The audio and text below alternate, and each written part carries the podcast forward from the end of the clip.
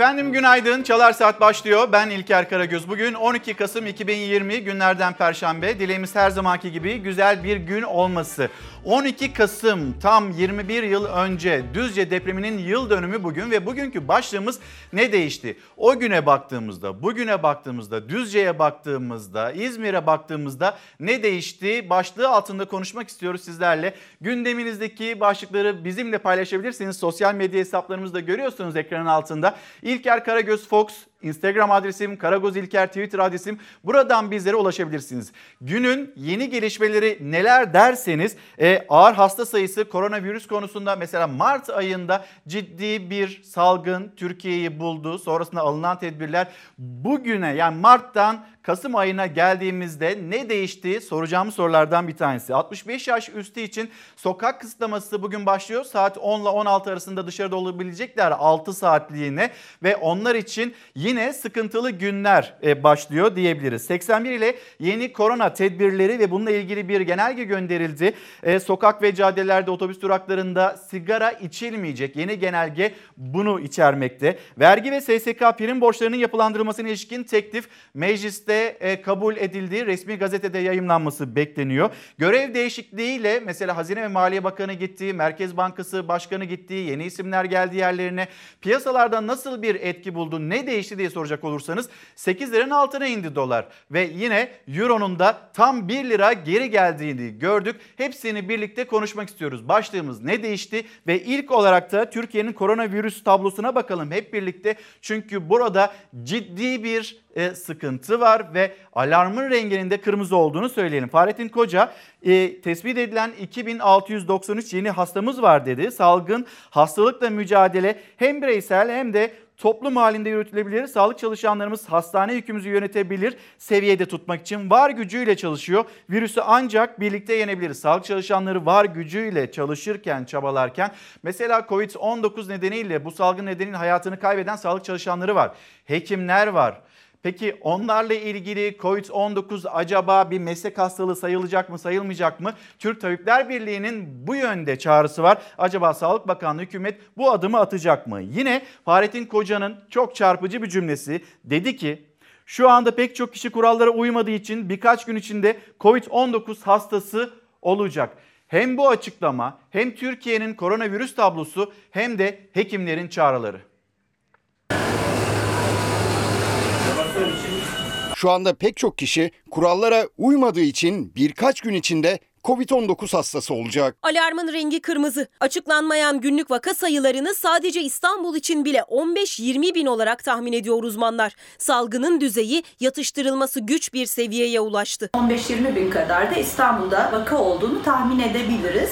Alınan önlemlerin bu salgın düzeyinde bu salgını kapsaması ve yatıştırması mümkün değil. Sağlık Bakanlığı'nın tablosunda ağır hasta sayısı 3095. Hayatını kaybedenlerin günlük sayısı ise 86. Salgının merkezi İstanbul'da ve yine hastanelerde büyük yoğunluk yaşanan Ankara'da 65 yaş üstüne sokağa çıkma kısıtlaması geldi. Covid açısından biz Ankara'da tam kapasite çalışıyoruz. Yani hastane başvuruları İstanbul'daki kadar sıkışık ve sıkıntılı görünmese de bütün servislerimiz dolu ve yoğun bakımlarımızda çoğunlukla yer olmuyor. Servisler dolu, yoğun bakımda yer yok. Ankara'daki son durumu böyle özetledi Gazi Üniversitesi'nden enfeksiyon hastalıkları uzmanı Profesör Doktor Esin Şenol. İstanbul'da ise çok daha yüksek vaka sayıları. 13 bin vakaya filyasyon yapılmışsa e, yaklaşık 3 bin pozitif dün Ankara'da oradan e, bulunmaktadır. Bunun dışında hastane başvurularını da ekleyecek olursanız ee, Ankara için öngörebileceğimiz bu sayının 3-4 bin civarında olduğu anlaşılır. İstanbul'daki rakamlar bunun 5 katı kadardır.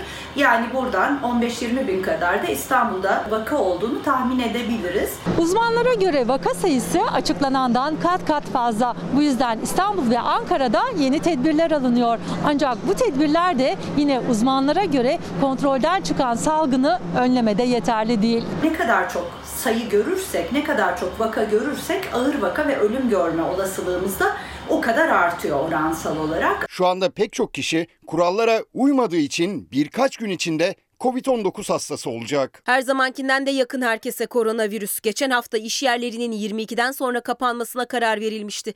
Bu kez de Ankara ve İstanbul valilikleri yeni genelgeyle 65 yaş üstünün sadece saat 10 ile 16 arasında sokakta olabileceklerini duyurdu. İstanbul Adalet Sarayı'nda da esnek çalışma sistemine geçiliyor. Mahkeme ve icra kalemlerinde birer hafta aralıklarla personel dönüşümlü olarak çalışacak. Peki bu adımlar yeterli mi? Gerçekten kapsamlı ve insanların yüz yüze gelmesini engelleyecek bulaşma neredeyse oralarda olmasını engelleyecek önlemlerin bir an önce alınması gerekiyor. Türk Tabipler Birliği salgını yenebilmek için 28 gün tam kapanma istiyor. 10 Kasım 2020 tarihi itibariyle 63 Ekim toplam 145 sağlık çalışanının hayatını kaybettiğini hatırlatan hekimler Covid-19'un meslek hastalığı kabul edilmesini istiyor. Sağlık Bakanı Fahrettin Koca'nın 2021 yılı sağlık çalışanları yılı ilan edilsin teklifi de Dünya Sağlık Örgütü tarafından kabul edildi. Şu an itibariyle Türkiye'nin ve bizim gündemimizi aynı zamanda memleketin gündemini takip alan izleyicilerimiz var. Instagram'dan ve Twitter'dan hepsine günaydınlarımızı iletelim. Sayın Çöl geçen diyor ki ne yazık ki hiçbir şey değişmedi. Gülseren Hanım kafalar değişmedikçe aynı acılar ve bunları yaşamaya devam edeceğiz ne yazık ki. Ne değişti başlığı altında konuşuyoruz ya bu mesajları paylaşıyorlar. Bizlerle izleyicilerimiz Can Kaynar da sağlıklı bir gün diliyor. Çok sağ olun hepimize bütün memleketimize sağlıklı bir gün dileyelim. Ne değişti dersek bir şeyin değişmediğini en son İzmir depreminde gördük demekte. Timur Bey Çanakkale'den yazıyor ve o da diyor ki hiçbir şey değişmedi. Allah sonumuzu hayır etsin. Gelen mesajlar bolca bakacağız bugün mesajlara koronavirüsle ilgili. E, bu, bugün özel bir yayın da gerçekleştireceğiz. Gazi Üniversitesi Enfeksiyon Hastalıkları bölümünden e, Profesör Doktor Esin Davutoğlu Şenol burada ağırlayacağız. İstanbul'da durum ne? Türkiye'de durum ne? Ankara'da durum ne? Ve biz bu salgınla ilgili bir takım adımlar atıldığını görüyoruz ama ne kadar yeterli ya da ne yapılması gerekiyor? Yine bunları konuşmamız gerekiyor. İstanbul için özel bir pencere açacağız. İstanbul'a da gideceğiz. İstanbul'daki durumu da yine öğreneceğiz. Şimdi gelelim kötü gidişin sebebi damatmış. Cumhuriyet Gazetesi şöyle gazetelerin gündemine de hızlı bir şekilde bakmış olalım. Cumhurbaşkanı Erdoğan hukuki ve ekonomik sıkıntıyı fark etti. Damadı Hazine ve Maliye Bakanı Berat Albayrak'ın istifasını 27 saat sonra kabul eden Erdoğan istifa ve kabine değişikliği haberlerine kızdı. Erdoğan gerektiğinde bu değişimi anında hayata geçirecek olan yine Cumhurbaşkanıdır ifadelerini kullandı ki AK Parti kulislerine bakacağız. Kabine değişikliği olacak mı olmayacak mı? Gözler 19 Kasım'da Merkez Bankası'nda e, para politikası kurulu acaba bir faiz artırımı olacak mı? Herkes dikkatli bunları takip ediyor bir yandan. Davat sonrası yapılacaklar için yol haritasını da çizdi Cumhurbaşkanı. Ekonomideki sıkıntıyı kabul eden Erdoğan yatırımcılarla yakın mesai yapacağını, yatırımın yeşermesi için hızlı ve etkin yargı sistemi konusunda adım atılacağını kaydetti. Faiz artışı işareti veren ve merkezin yanında olduğunu söyleyen Erdoğan gerekirse acı reçete kullanacağını söyledi. Hem kamu için hem de memleket için nasıl bir acı reçete çıkacak ortaya yine konuşacağız. İki harika Türk Cumhuriyet Gazetesi ve Cumhuriyet Gazetesi'nin ilk sayfasında yer alıyor. Şahin ve Türeci'nin yurt dışındaki aşı başarısı Anadolu insanını onurlandırdı. Dünyanın çaresiz kaldığı salgın zamanında Profesör Uğur Şahin ve eşi Profesör Özlem Türeci aşı başarılarıyla büyük kurtarıcılar olarak dünyanın manşetlerinde ikisi de Anadolu toprağının insanı olarak Türkiye'yi onurlandırdı. Tıpkı Aziz Sancar gibi. Gelelim bir başka haber yine Cumhuriyet Gazetesi'nden Ankara'yı sıkıştırmayız. Amerika Birleşik Devletleri'nin yeni başkanı Joe Biden. Joe Biden'dan sonra Türkiye Amerika Birleşik Devletleri ilişkileri acaba nasıl olacak? Mesela S-400 meselesi var. Burası bir problem Türkiye ve ABD için. Yine sınırımızın hemen dibinde Amerika Birleşik Devletleri Suriye topraklarında bir terör devleti yapılanması için de Türkiye'nin ciddi itirazları var. Başka başka sıkıntılar da yaşanıyor. ABD ile ilgili Doğu Akdeniz'de enerji arayışı ile ilgili. Peki ne olacak bundan sonra Joe Biden döneminde ilişkiler nasıl gelişecek? Ankara'yı sıkıştırmayız. Yapılan açıklama Biden'ın diplomasi danışmanından geldi. E, Carpenter'dan Türkiye politikası değişmeli açıklaması.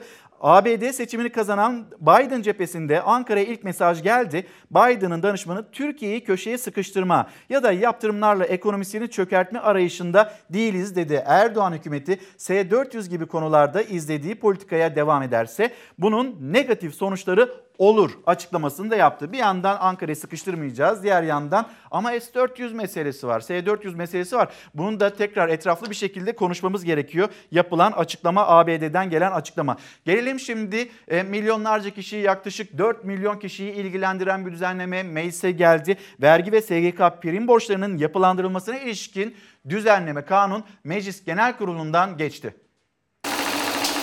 Yaklaşık 2 senedir vardı vergi borcumuz. 30-35 civarı ödeyemedik. Borç yapılanması kanunlaştı. Devlete olan borçlar 18 taksitte ödenebilecek.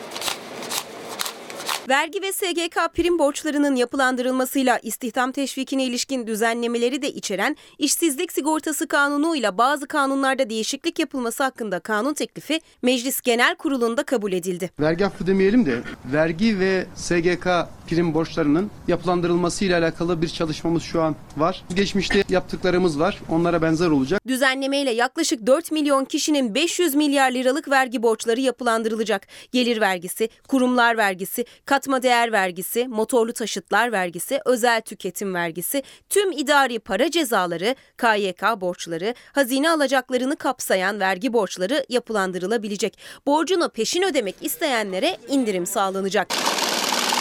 Vergi cezaları, gecikme faizleri ve gecikme zamları, trafik, seçim, nüfus para cezaları, karayolu taşıma kanununa göre kesilen para cezaları, karayollarından usulsüz geçişler nedeniyle kesilen para cezaları gibi tüm idari para cezaları da yapılandırma kapsamında olacak. 2 aydan 2 aya taksitlendirme yapılacakmış. Taksitleri rahat ödeyebilecek misiniz? Valla inşallah dua ediyoruz. Muhasebeyle de zaten görüşmüştük.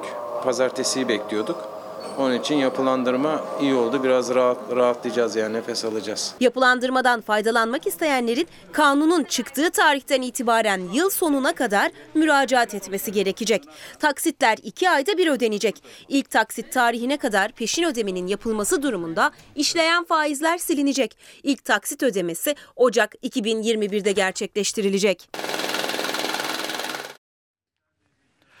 Arzu Saraçoğlu, İrfan Batu, Vedide Uslu, günaydınlar. Bizler de selamlarımızı iletelim ve aramıza hoş geldiniz. Hürriyet gazetesi manşeti müjdeyi aldı, çay demledi. Koronavirüse karşı ürettikleri aşı büyük başarı sağlayan Profesör Doktor Uğur Şahin ve Doktor Özlem Türeci müjdeli haberi Almanya'daki evlerinde aldılar ve Türk Türk usulü çay demleyerek de kutlama yaptılar. Hürriyet gazetesinin manşeti Uğur Hoca bu evde doğdu diyor. Şöyle bir Hürriyet gazetesinin manşeti ve o manşetteki eve doğru e, dolduğumuzda Uğur Hoca'nın doğduğu ev Anadolu insanı ve buradaki başarı koronavirüsle mücadelede elde edilmiş olan bu başarı bütün herkesi Türkiye'yi, dünyayı, herkesi çok ama çok mutlu etti. Ekonomi için çok önemli mesajlar Cumhurbaşkanı Erdoğan e, mecliste, meclis kürsüsünde grubuna seslendi. Cumhurbaşkanı Erdoğan ekonomiye yönelik verdiği mesajlar iş dünyası ve piyasalar tarafından olumlu karşılandı. Sonra ne oldu? Mesela iş dünyasına ya da piyasalara dair verilmiş olan bu mesajlardan sonra doların biz 8 liranın altına 7 lira 80 kuruş seviyesine gerilediğini gördük. Euro e, haftalardır bir 10 lira seviyesine geliyordu geri dönüyordu. Sonrasında 10 lira 15 kuruş seviyesinden şimdi 9 lira 20 kuruş seviyelerine geldi. Cumhurbaşkanı Erdoğan'ın vermiş olduğu mesajlar birazdan bu konuya döneceğiz. Ne değişti başlığı altında yine bu konuyu da ele almak isterken şimdi Ankara'dayız. Ankara'da e, sitelerde çıkan bir yangın ve onun görüntüleri.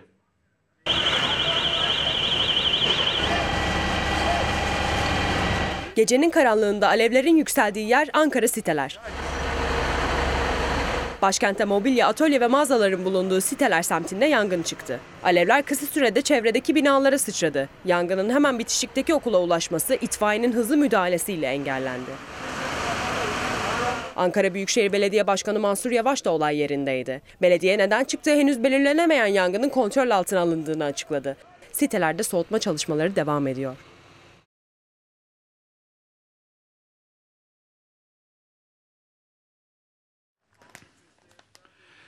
Hürriyet gazetesi, Hürriyet gazetesindeki o başlık ve haberin içine bir bakalım. Hemen sizlerle de paylaşalım. Ülkemizi riski az, güvenli, güveni yüksek hale getireceğiz. Ülkeye risk primini düşüreceğiz. Yatırımcılara kolaylık göstereceğiz. Hazine ve Maliye Bakanımızla Merkez Bankamızın yanında olacağız. Hukuk devletini güçlendireceğiz. Herkesi yeni dönemi birlikte inşa etmeye çağırıyoruz. Şimdi bu cümleler kuruldu. Bu cümleler kurulurken bir acı fatura da çıkacaksa onu da hep birlikte göğüsleyeceğiz denildi. Hürriyet gazetesine baktık bir akşam gazetesi dünyaya dört mesaj yine Cumhurbaşkanı Erdoğan'ın mesajları akşam gazetesinin ilk sayfasında ve manşetinde Amerika'ya. Amerika'daki seçimlerin ardından bölgemizde ortaya çıkan belirsizliği ortadan kaldırmak için diplomasi ve uzlaşma kanallarının sonuna kadar açılması şarttır. Amerika'ya mesaj bu. Avrupa Birliği'ne Doğu Akdeniz'de Yunan ve Rum tarafının şımartılmasından vazgeçilmesi halinde hakkaniyete dayalı bir anlaşma mümkün, mümkündür.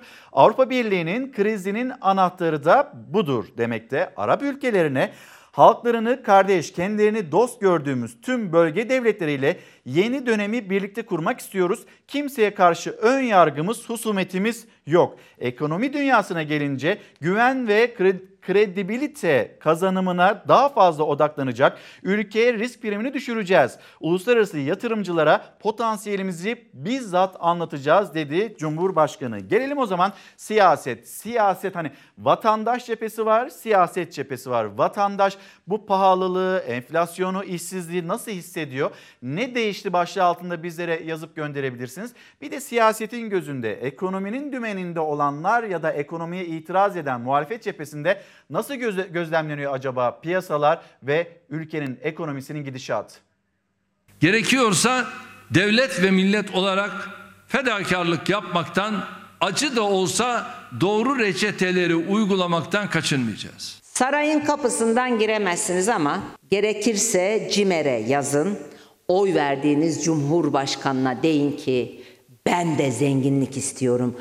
Ben de senin gibi zenginlik istiyorum deyin. Yolsuzluğa son verilecek. Hala yolsuzluk dedikoduları varsa düzeltemezsiniz ekonomiyi. İsraf ortadan kalkacak. Cumhurbaşkanı acı reçete seferberlik dedi. Millet olarak fedakarlık yapacağız sözleriyle ekonomide izlenecek yeni yol haritasının güzergahını çizdi. Ekonominin koltuğuna oturan iki yeni isme ise arkanızdayım diyerek hedef belirledi. Fiyat istikrarını sağlayacak politikaları belirlemek Merkez Bankası'nın görevidir. Bakanımızın ve Merkez Bankamızın yeni başkanının enflasyon hedeflemisini temel yaklaşımlarımıza uygun şekilde en kısa sürede getireceklerine inanıyorum. Atacakları her adımda kendilerinin yanında olduğumu belirtmek istiyorum. İstedikleri kadar isimler değiştirsen sadece çok geçici bir etkisi olur. Zihniyet değişip değişmediğine bakacağız. Ekonomi hangi temelin üzerine oturacak? Yatırımlar üretime mi,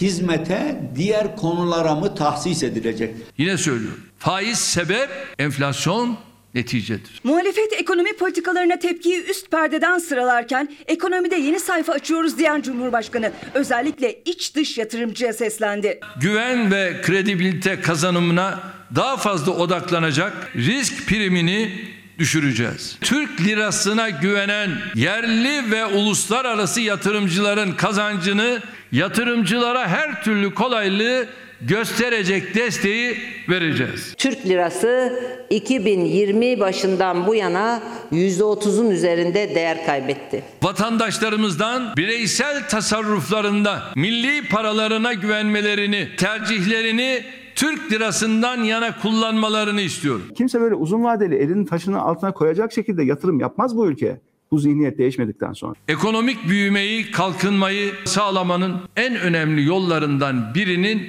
hukuk devleti ilkesi olduğunu biliyoruz. Ülkede herkesin can ve mal güvenliği sağlanacak. Yatırımcı önünü görecek, yatırım yapacak. Erdoğan yeni dönem için istihdam vurgusu yaptı. Muhalefet ise işsizlik düşüyor verilerine tepki gösterdi. Ekonomi geriliyor, ihracatımız düşüyor, işsizlik de azalıyor. Allah Allah. 1 milyon 313 bin kişilik istihdam artışını önemli ama yetersiz olarak görüyorum. Çalışan sayısı 975 bin kişi azalırken işsiz sayısı nasıl oluyor da 456 bin kişi düşüyor? Neyin kafası bu? Bilmiyorum. Cumhurbaşkanı Erdoğan'ın ekonomi mesajları sonrası gözler piyasalara çevrildi. Özellikle de 19 Kasım'da Merkez Bankası'nın yeni başkanından sonra alacağı faiz kararına.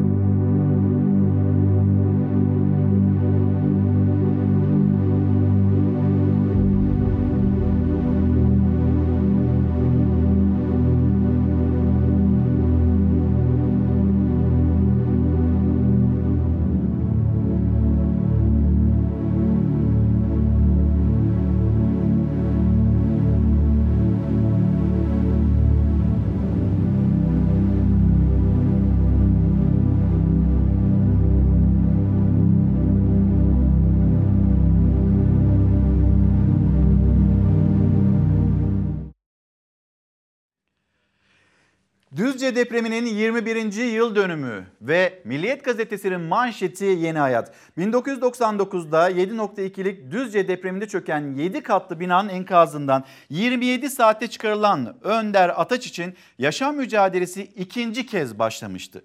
Evli ve iki çocuk babası Önder Ataç bugün yeni doğum gününü kutluyor. Çünkü o 12 Kasım 1999'da meydana gelen 845 kişinin yaşamını yitirdiği Düzce depreminde çöken 7 katlı binanın enkazından mucizevi şekilde kurtarıldı. Yaşadığı için şanslıydı ama hayat bir daha eskisi gibi olmayacaktı. Vücudunu harap eden enkazda bir bacağını bırakmıştı. Aylarca diyalize girdi. Ard arda ameliyatlarla 2 yıl hastanede kaldı. 200 bin liralık protez bacak bedeninin parçasıydı artık.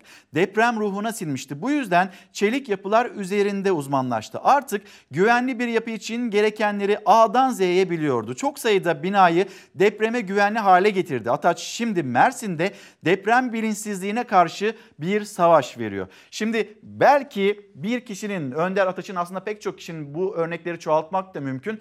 Önder Ataç'ın hayatında böyle bir değişiklik var. Ama şimdi önümüzde bir İstanbul depremi var. Az sonra paylaşacağız. Naci Görür, Naci Görür İstanbul'da Halk TV'de yayındaydı. İstanbul'daki belediye başkanlarıyla yan yana geldi ve bu deprem ne zaman olacak? Yani bunu belki tahmin etmek mümkün değil ama bu depremin ne kadar yakın olduğunu söyledi. Depremin büyüklüğüne dair işaretler bunları paylaştı ve İstanbul'un sahil kesiminin 7 büyüklüğünün de üzerinde belki de 9 büyüklüğünde bir deprem şiddetine maruz kalacağını, tsunami ihtimallerini her şeyi anlattı. 21 yıl geçti 99 depremin üzerinden 17 Ağustos'un ya da 12 Kasım'ın üzerinden. Peki ne değişti? Sorumuz bu. Bu başlık altında bizlere yazıp gönderebilirsiniz düşüncelerinizi. Şimdi Düzce'den bir İzmir'e gidelim. Dün Çalar Saat'te onun son dakikasını vermiştik. Kuşadası Körfezi'nde, Ege Denizi'nde yerin 12.4 kilometre derinliğinde bir deprem meydana geldi. Ve bu depremin büyüklüğü de hiç de öyle küçümsenecek bir deprem büyüklüğü değildi. 4.8 şiddetinde. Özellikle ağır hasar almış, ağır yara almış binaları da düşünürsek İzmir'de çok ciddi bir deprem tehlikesi yaşandı dün İzmir'de.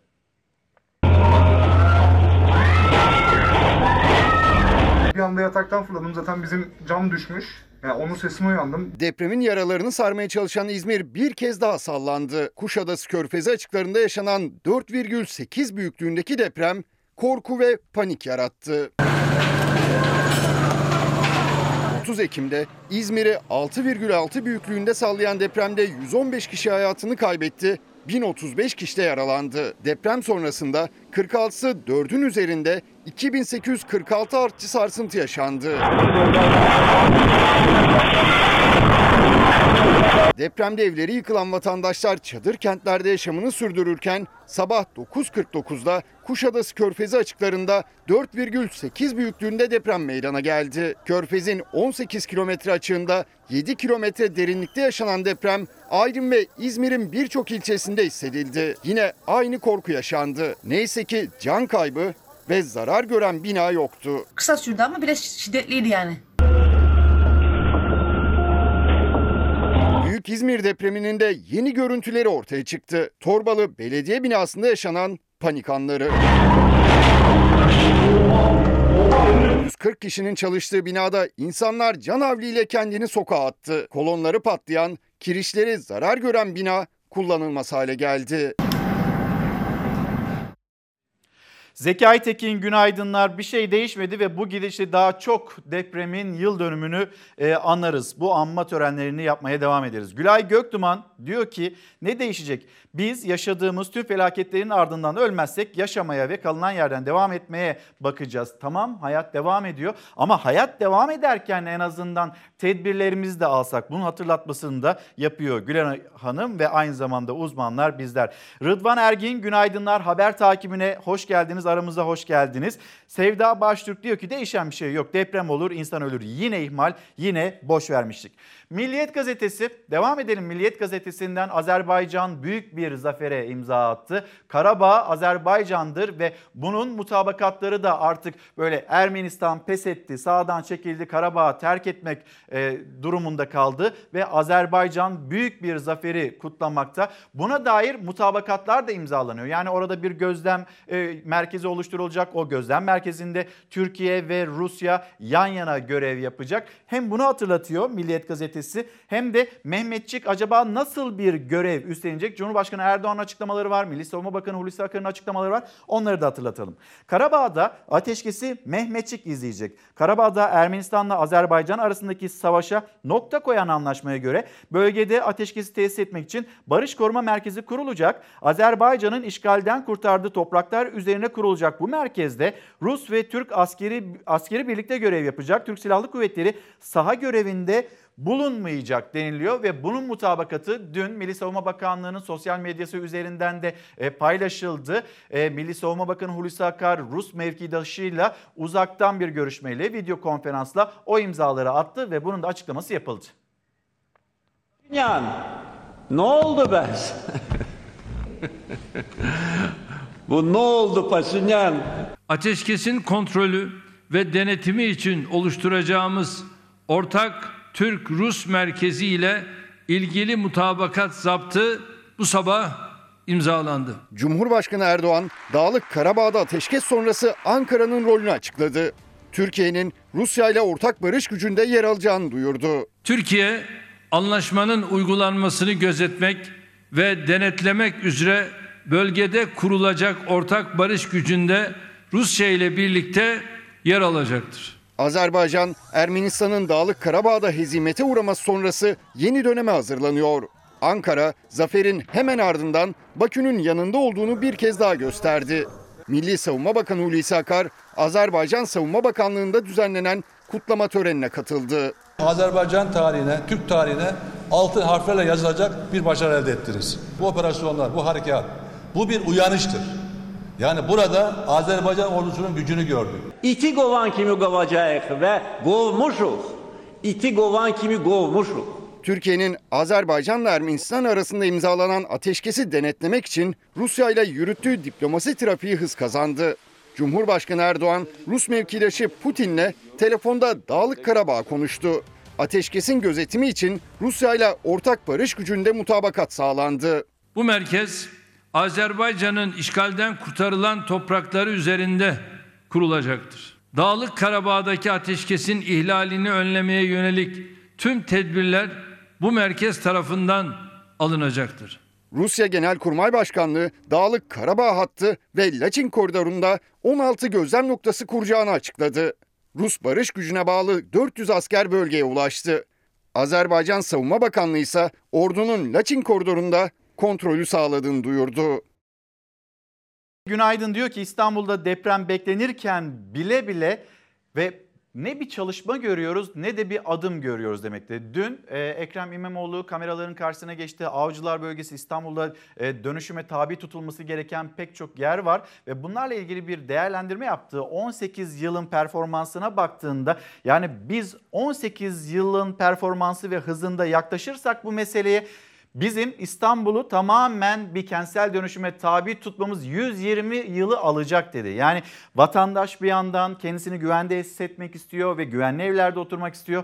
Bir İstanbul depremi var yaklaşıyor ve bu depremin 7'nin üzerinde olacağı söyleniyor. Ama bir adım göremiyoruz diyor Murat Bey göndermiş olduğu mesajda. Akşam gazetesi Batı oyun dışı yeni güç Türkiye. Azerbaycan'ın Karabağ'da kazandığı büyük zafer sonrası dünya medyası Türkiye'nin rolünü ön plana çıkardı ve dünya basınından kurulan cümleler Ermenistan'a taraf Fransa için Karabağ konusunda Suriye ve Libya'dan sonra bir başka başarısızlık oldu demekte. E, Bloomberg'in yaptığı e, değerlendirme Erdoğan için stratejik bir zafer Fransa ve ABD'yi devre dışı bıraktığı bölgedeki üstünlüğünü perçinledi. The Times'tan, The Guardian'dan e, yine değerlendirmeler var. The Times sonuç kaçınılmazdı derken The Guardian'da nüfuzu artıyor demekte bölgenin jeopolitiği değişiyor. Hem Moskova hem Ankara Kafkasya'da otoriteyi belirleyen ülkeler oldu. Gelelim Yine ne değişti diye sorduğumuz bir konu. Hazine ve Maliye Bakanı Berat Albayrak istifa etti ya da görevden affını istedi. Cumhurbaşkanı Erdoğan da grup konuşmasında görevden affını kabul ettiğini açıkladı. Saatler sonra bu konuya dair ilk sesi de vermiş oldu. Sonra Merkez Bankası Başkanı Naci Ağbal oldu. Murat Uysal gitti. Peki piyasalar acaba nasıl bir tepki verecekti? Ne değişti diye soracak olursanız ekonomiye yönelik yeni dönem mesajları, dövizin ve altının ateşini endeksini düşürdü ve borsanın ne kadar bir rekor kırdığını akşam gazetesi yine ilk sayfasına taşıdı. Az önce söyledim dolardaki gerilemenin ya da eurodaki gerilemenin ne kadar olduğunu ne değişti derseniz şimdi buraya baktığımızda şimdi hem Hazine Bakanı gidiyor hem Merkez Bankası Başkanı gidiyor.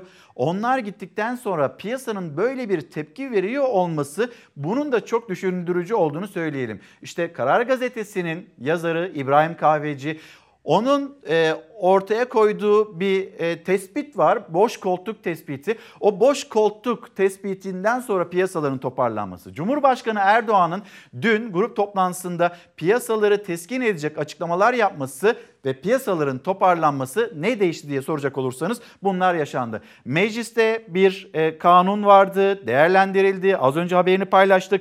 Vergi ve SGK prim borçlarının yapılandırmasına ilişkin teklif meclisten geçti. Ama bu teklif ya da mecliste kabul edilen bu duruma dair, düzenlemeye dair çiftçiler kendilerinden bir şeyler bulabildi mi? Bir de bu ülkenin üreten kesiminden, çiftçilerden söz edelim.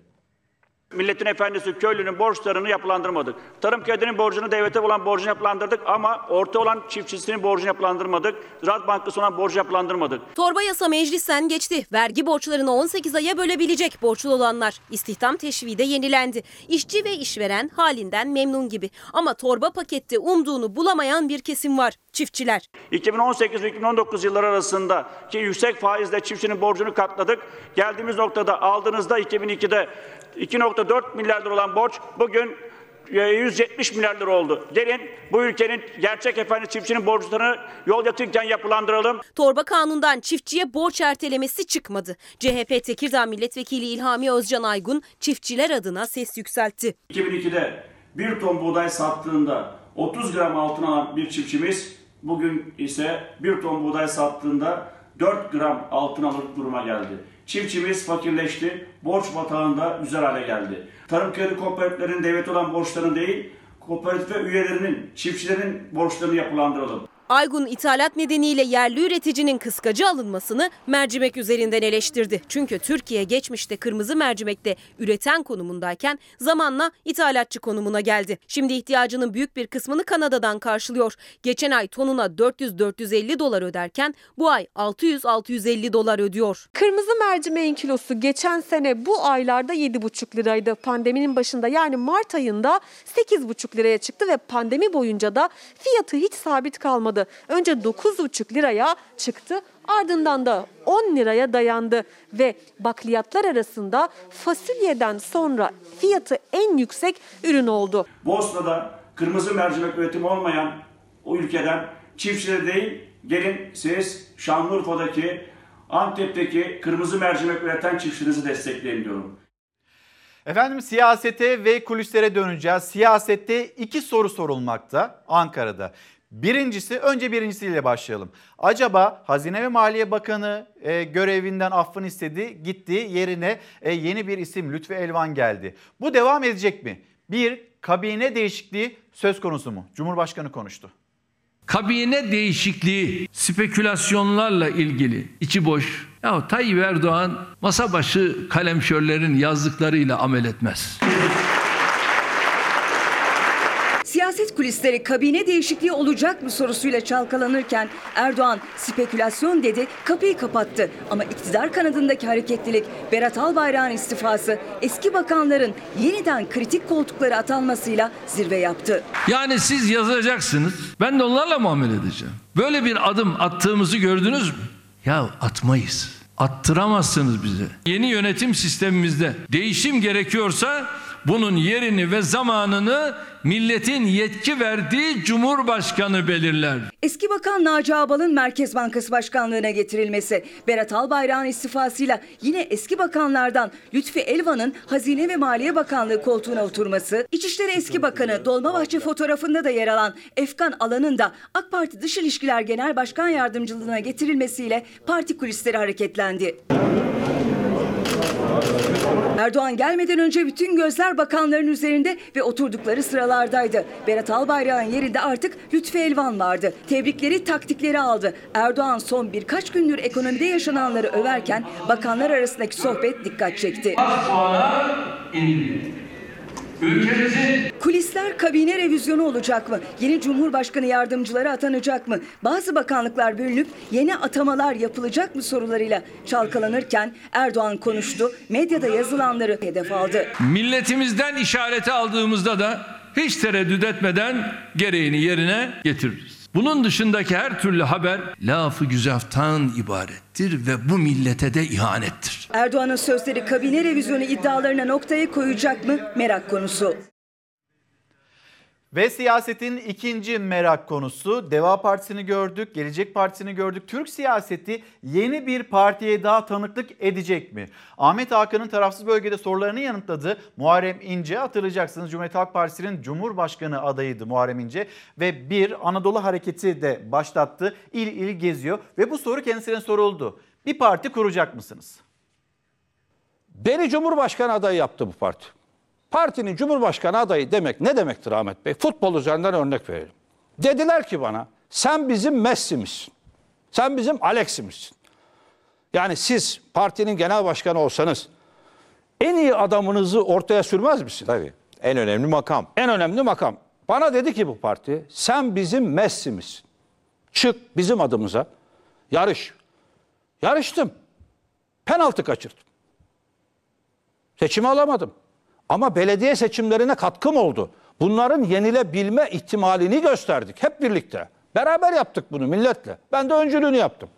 Şimdi bana diyorlar ki penaltı kaçırdın futbolu bırak. Ya ben futbolu bırakmak istemiyorum. İçinizde başka Messi varsa buyurun çıkın oynayın ben yardımcı olayım size. İçinizde başka Messi yok ama bana diyor yani fut, penaltıyı kaçırdın futbolu bırak.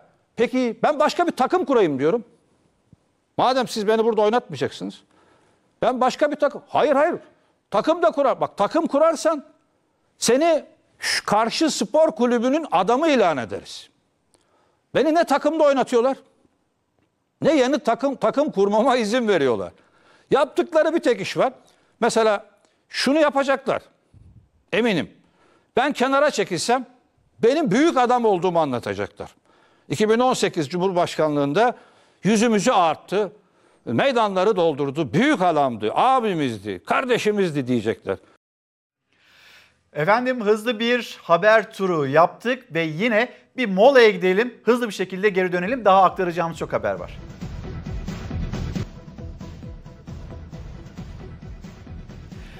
Efendim bir kez daha günaydın. Devam ediyoruz. Karar Gazetesi manşeti yeni dönem mesajı Cumhurbaşkanı Erdoğan'dan. Cumhurbaşkanı ekonomi yönetimindeki kritik değişikliklerin ardından uzun zamandır eleştiri konusu olan politikalarda bir makas değişiminin sinyalini verdi. Şeffaflık ve güven kavramlarına vurgu yapan Erdoğan, yeni Merkez Bankası Başkanı'yla Hazine Bakanımızın göreve başlamasıyla göstergelerde yaşanan olumlu seyir doğru yolda olduğumuzu gösteriyor. Dedi ki bu cümlesi çok dikkat çekti. Sanki önceki döneme kesilen bir fatura varmış gibi bir değerlendirme de yapıldı. Cumhurbaşkanının konuşması sonrasında dolar 8 liranın altına düştü. Karar Gazetesi'nin manşeti böyle. Gelelim Pencere Gazetesi ve onun manşeti gerekirse acı reçete. Albayrak'ın gidişi yeni dönemin başlangıcı oldu. Bu konuya dair de siyasette e, polemik başladı. Onun görüntülerini ve tartışmayı da ekranlarınıza taşıyacağız. Cumhurbaşkanı Erdoğan Partisi'nin grup toplantısında ekonomiye ilişkin çarpıcı açıklamalar yaptı. Maslahata uygun tedbirler alınacak, doğru reçeteler acı da olsa devreye sokulacak dedi Erdoğan. Berat Albayrak'ın ekonomi yönetiminden ayrılmasının ardından uygulamalardaki radikal değişikliğin haberini Cumhurbaşkanı Erdoğan verdi. Erdoğan fiyat istikrarını sağlayacak politikaları hayata geçirmek Merkez Bankası'nın görevidir dedi. Enflasyonu düşürme konusunda kararlı olduklarını söyledi. Erdoğan dış güç, ekonomiye saldırı gibi önceki konuşmalarında yer alan ifadelere yer vermedi. Aksine yabancı yatırımcılarla yakın temas halinde olunacağını, toplantılar yaparak bu durumu kendilerine anlatacaklarını da vurguladı ve manşet gerekirse acı reçete. Tabii ki işçiye bakıyorsunuz, hayat pahalılığını yaşayanlara bakıyorsunuz. Zaten iş bulamıyorum diyen gençlere ve e, Türkiye Cumhuriyeti'ndeki insanlara bakıyorsunuz. Biz o reçeteyi daha ne kadar daha yaşayacağız diye soran e, pek çok kesim var. Onu da hatırlatalım ve Berat Albayrak'ın istifası ya da görevden affı Cumhurbaşkanı Erdoğan bununla ilgili ilk kez konuştu. Ülkemize önemli hizmetler veren Berat Albayrak'a teşekkür ediyorum. Kendisi sağlık sorunları sebebiyle vazifesinden affını istedi. Biz de bu talebi kabul ederek yerine Lütfi Elvan arkadaşımızı atamış olduk. Damat bakan gitti. Kendisine acil şifalar diliyoruz. Cumhurbaşkanı Erdoğan, Hazine ve Maliye Bakanı Berat Albayrak'ın istifası ile ilgili sessizliğini 3. günde bozdu. Hizmetlerine teşekkür etti, AK Parti grubu da alkışladı. Sağlık sorunları gerekçesinde şifa dileği ise bir başka grup salonundan Meral Akşener'den geldi. Damadına her ay yeni paket açıklatma. Damadı paketle Türkiye nefes alsın dedik. Yeni Merkez Bankası Başkanımızın, yeni Hazine ve Maliye Bakanımızın göreve başlamalarıyla piyasa göstergelerinde yaşanan olumlu seyir doğru yolda olduğumuza işaret ediyor. Cuma günü 8,54 seviyesinde kapanan dolar kuru 8,09 seviyelerine kadar geriledi. Tahvil faizi %13,84'ten %12,80 seviyesinde Cumhurbaşkanı Erdoğan'ın bakan değişiminden sonra dolarda faizde yaşanan düşüşleri bir bir sıralaması dikkat çekiciydi. Erdoğan ekonomide yeni dönem vurgusunu sık sık yaparken Ahmet Davutoğlu eski yeni demeden siyasi hesap hatırlatmasıyla meydan okudu. Hazine Maliye Bakanı Türk ekonomisini irrasyonel düzenlemelerle batıran bir bakandır. İstifa etmesi onu kurtarmaz. Bu devletin üzerine yüklediği yüz milyarlarca dolarlık ek borç yükünü ortadan kaldırmaz. Bunun siyasi hesabı hem Sayın Cumhurbaşkanı üzerindedir hem onun üzerindedir. Dolar düştü 5 liraya. Şimdi bunlar kara kara düşünüyor. Böyle bir ciddiyetsizlik olabilir mi? Ayıptır ayıp. Kendisi lafa geldi mi biz devlet yönetiyoruz devlet diye parmak sallarken bir bakanı Twitter üzerinden son olarak da damadı Instagram üzerinden istifa etti. İyi Parti lideri Meral Akşener, Berat Albayrak'ın istifasını sosyal medya üzerinden duyurması, o istifaya 27 saat sessiz kalınmasını da eleştirirken oklarının hedefinde Cumhurbaşkanlığı hükümet sistemi vardı. Partili Cumhurbaşkanlığı sisteminde artık her bakan kendine göre bir sosyal medya mecrası seçip oradan istifa ediyor. Kabinenin bir diğer ultra başarılı üyesinin yani Tarım Bakanı'nın da TikTok'ta yapacağı bir düetle istifa etmesini bekliyoruz. İstifa bir şantaj meselesi haline dönüştü. Berat Albayrak'ın istifası sonrası ne diyeceği merakla beklenen liderlerden biri de Devlet Bahçeli'ydi. Doğrudan tek kelime etmedi ama Kılıçdaroğlu'nun istifa sonrası kurduğu bu bir devlet krizi sözlerine öfkelendi. Bir devlet kriziyle karşı karşıyayız aslında. Basit bir krizi yönetemeyenler devleti yönetiyorlar. Bugün Türkiye'de devlet krizi değil, muhalefet krizi, siyasi ahlak krizi, son tahlilde Cumhuriyet Halk Partisi krizi vardır. Her geçen gün de kökleşmektedir. Berat Albayrak artık iktidar saflarında değil ama istifasıyla, sonumuzu hayır eylesin vedasıyla ve ekonomide altında imzası olan icraatlarıyla gündemden düşecek gibi değil. Yeni günün notlarını hemen hızlıca bir kez daha paylaşayım. Koronavirüsle ilgili şimdi bir yayın gerçekleştireceğiz. Esin Davutoğlu Şenol, Profesör Doktor Esin Davutoğlu Şenol az sonra yanımızda olacak. Ankara'da durum ne, İstanbul'da durum ne, Türkiye'de durum ne? Bunu bizimle paylaşacak ve ağır hasta sayısının 3000 aştığını söyleyelim. 65 yaş üstü büyüklerimiz onlar için sokak kısıtlaması bugün itibariyle başlıyor. Saat 10 ile 16 arasında dışarıya çıkabilecekler. Sonrasında evde olacaklar. Aksi takdirde idari para cezası uygulanacağı bildirildi. 81 ile yeni korona tedbiri kararları da gönderildi. Genelge gönderildi. Sokak ve caddelerde, otobüs duraklarında sigara içmenin yasak olduğunu içeren bir genelgeydi. Vergi ve SSK prim borçlarının yapılanmasına ilişkin teklif Meclis Genel Kurulu'nda kabul edildi. Resmi gazetede yayımlanması bekleniyor. Görev değişikliğinin ardından... E, Doların 8 liranın altına yine euronun da 9 liranın altına indiğini söyleyelim. Bu arada az önceki cümlelere de dikkat ettiğinizde Cumhurbaşkanı Erdoğan kurmuş olduğu cümleler bu artık hani olumlu olarak piyasalarda da karşılanınca Erdoğan şunu söyledi. Yani Merkez Bankası Başkanı'nın değişmesi, Hazine Bakanlığı'nın değişmesi e, yaşananları olumlu bir seyir olduğunu gösteriyor bizlere dedi. Yani bir fatura kesiliyor aslında önceki döneme ve Berat Albayrak'a da Enerji Bakanlığı dönemine dair bir teşekkür cümlesi dikkat çekti denilmekte. Eski Hazine ve Maliye Bakanı Berat Albayrak'ın istifasına 3 gün sonra değinen Cumhurbaşkanı sağlık sorunları sebebiyle vazifesinden affını istedi. Biz de bu talebi kabul ettik dedi. Erdoğan'ın Albayrak'a teşekkür ederken yalnızca Enerji Bakanlığı dönemindeki çalışmaları dile getirmesi dikkat çekti. Bu arada bizimle gündemi takibe alan, bizi takip alan izleyicilerimiz var. Kendilerine günaydın diyelim, teşekkür edelim. Berkay Ekici o isimlerden bir tanesi. Nurten Hanım diyor ki ne acı ki benzer durumlarla karşılaştık ülke olarak deprem meselesi. Bugün Düzce depreminin yıl dönümü ve biz 99 yılından 2020 yılına kadar ne yaptık ve ne değişti sorusuyla sizlerin karşısındayız. Betül Hanım şunu söylemekte.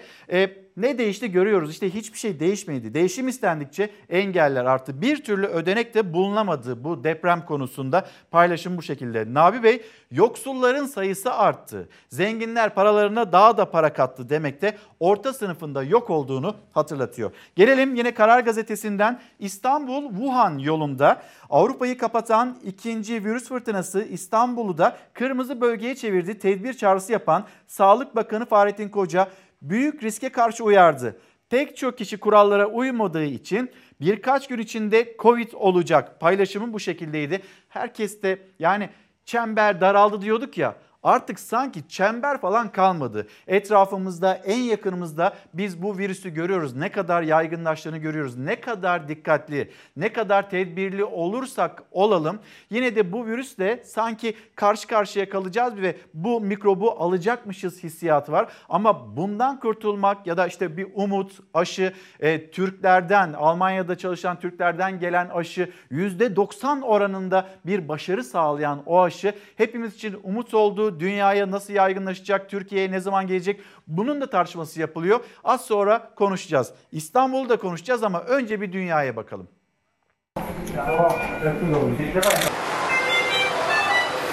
İngiltere'de son 6 ayın en yüksek can kaybı yaşandı. Amerika Birleşik Devletleri'nde 10 günde 1 milyon vaka tespit edildi. Covid-19 dünyayı kasıp kavuruyor. Son 3 hafta içinde dünya çapında 10 milyon vaka kayıtlara geçti. Virüse karşı ülkeler aşı geliştirme yarışına girişti.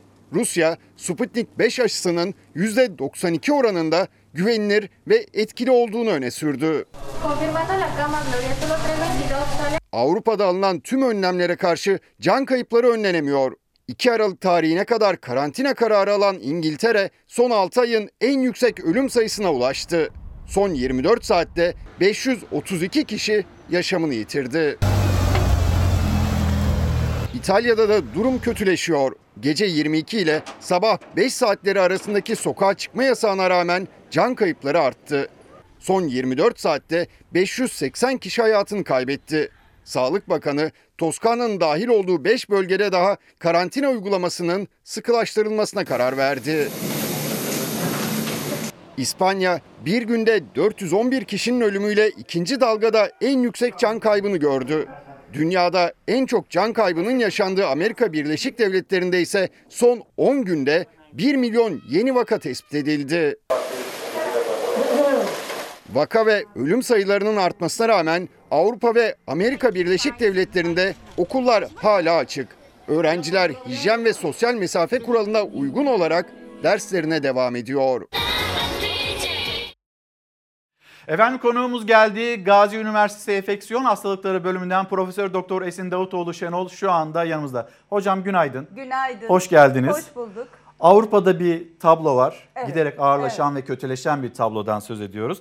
E, İstanbul, İstanbul'la ilgili ciddi kaygılar var. Ankara, memleketin pek çok yerinden gelen e, o haberler var. Virüs yayıldı ve yine Sağlık Bakanı Fahrettin Koca'nın e, açıklaması şu anda dikkat edilmediği için birkaç gün içinde e, insanlarımız Covid-19'a yakalanacak demekti.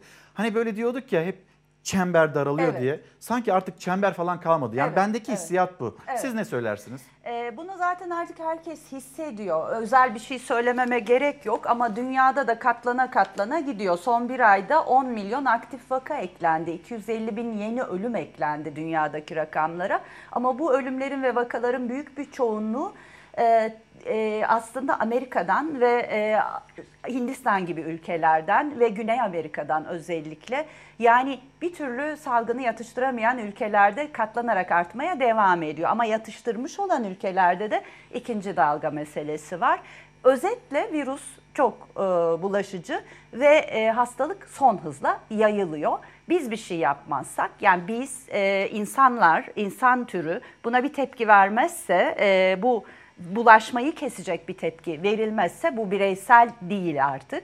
Bu kadar yayıldığı için koordine önlemler olmaz ise e, bunun e, yüzde rakamlarını düşünün. Yüzde beş onu ağır hasta olacak, yüzde bir kadarı ölecek. Yani bütün dünya nüfusunu etkileyebilecek bir kapasitede bir hastalıktan bahsediyoruz. 8 milyara kadar ulaşır bu hastalığın rakamları sonuç 8 olarak tabii ki. Peki hocam şimdi e, mesela Avrupa'da ikinci dalga diyoruz. Evet.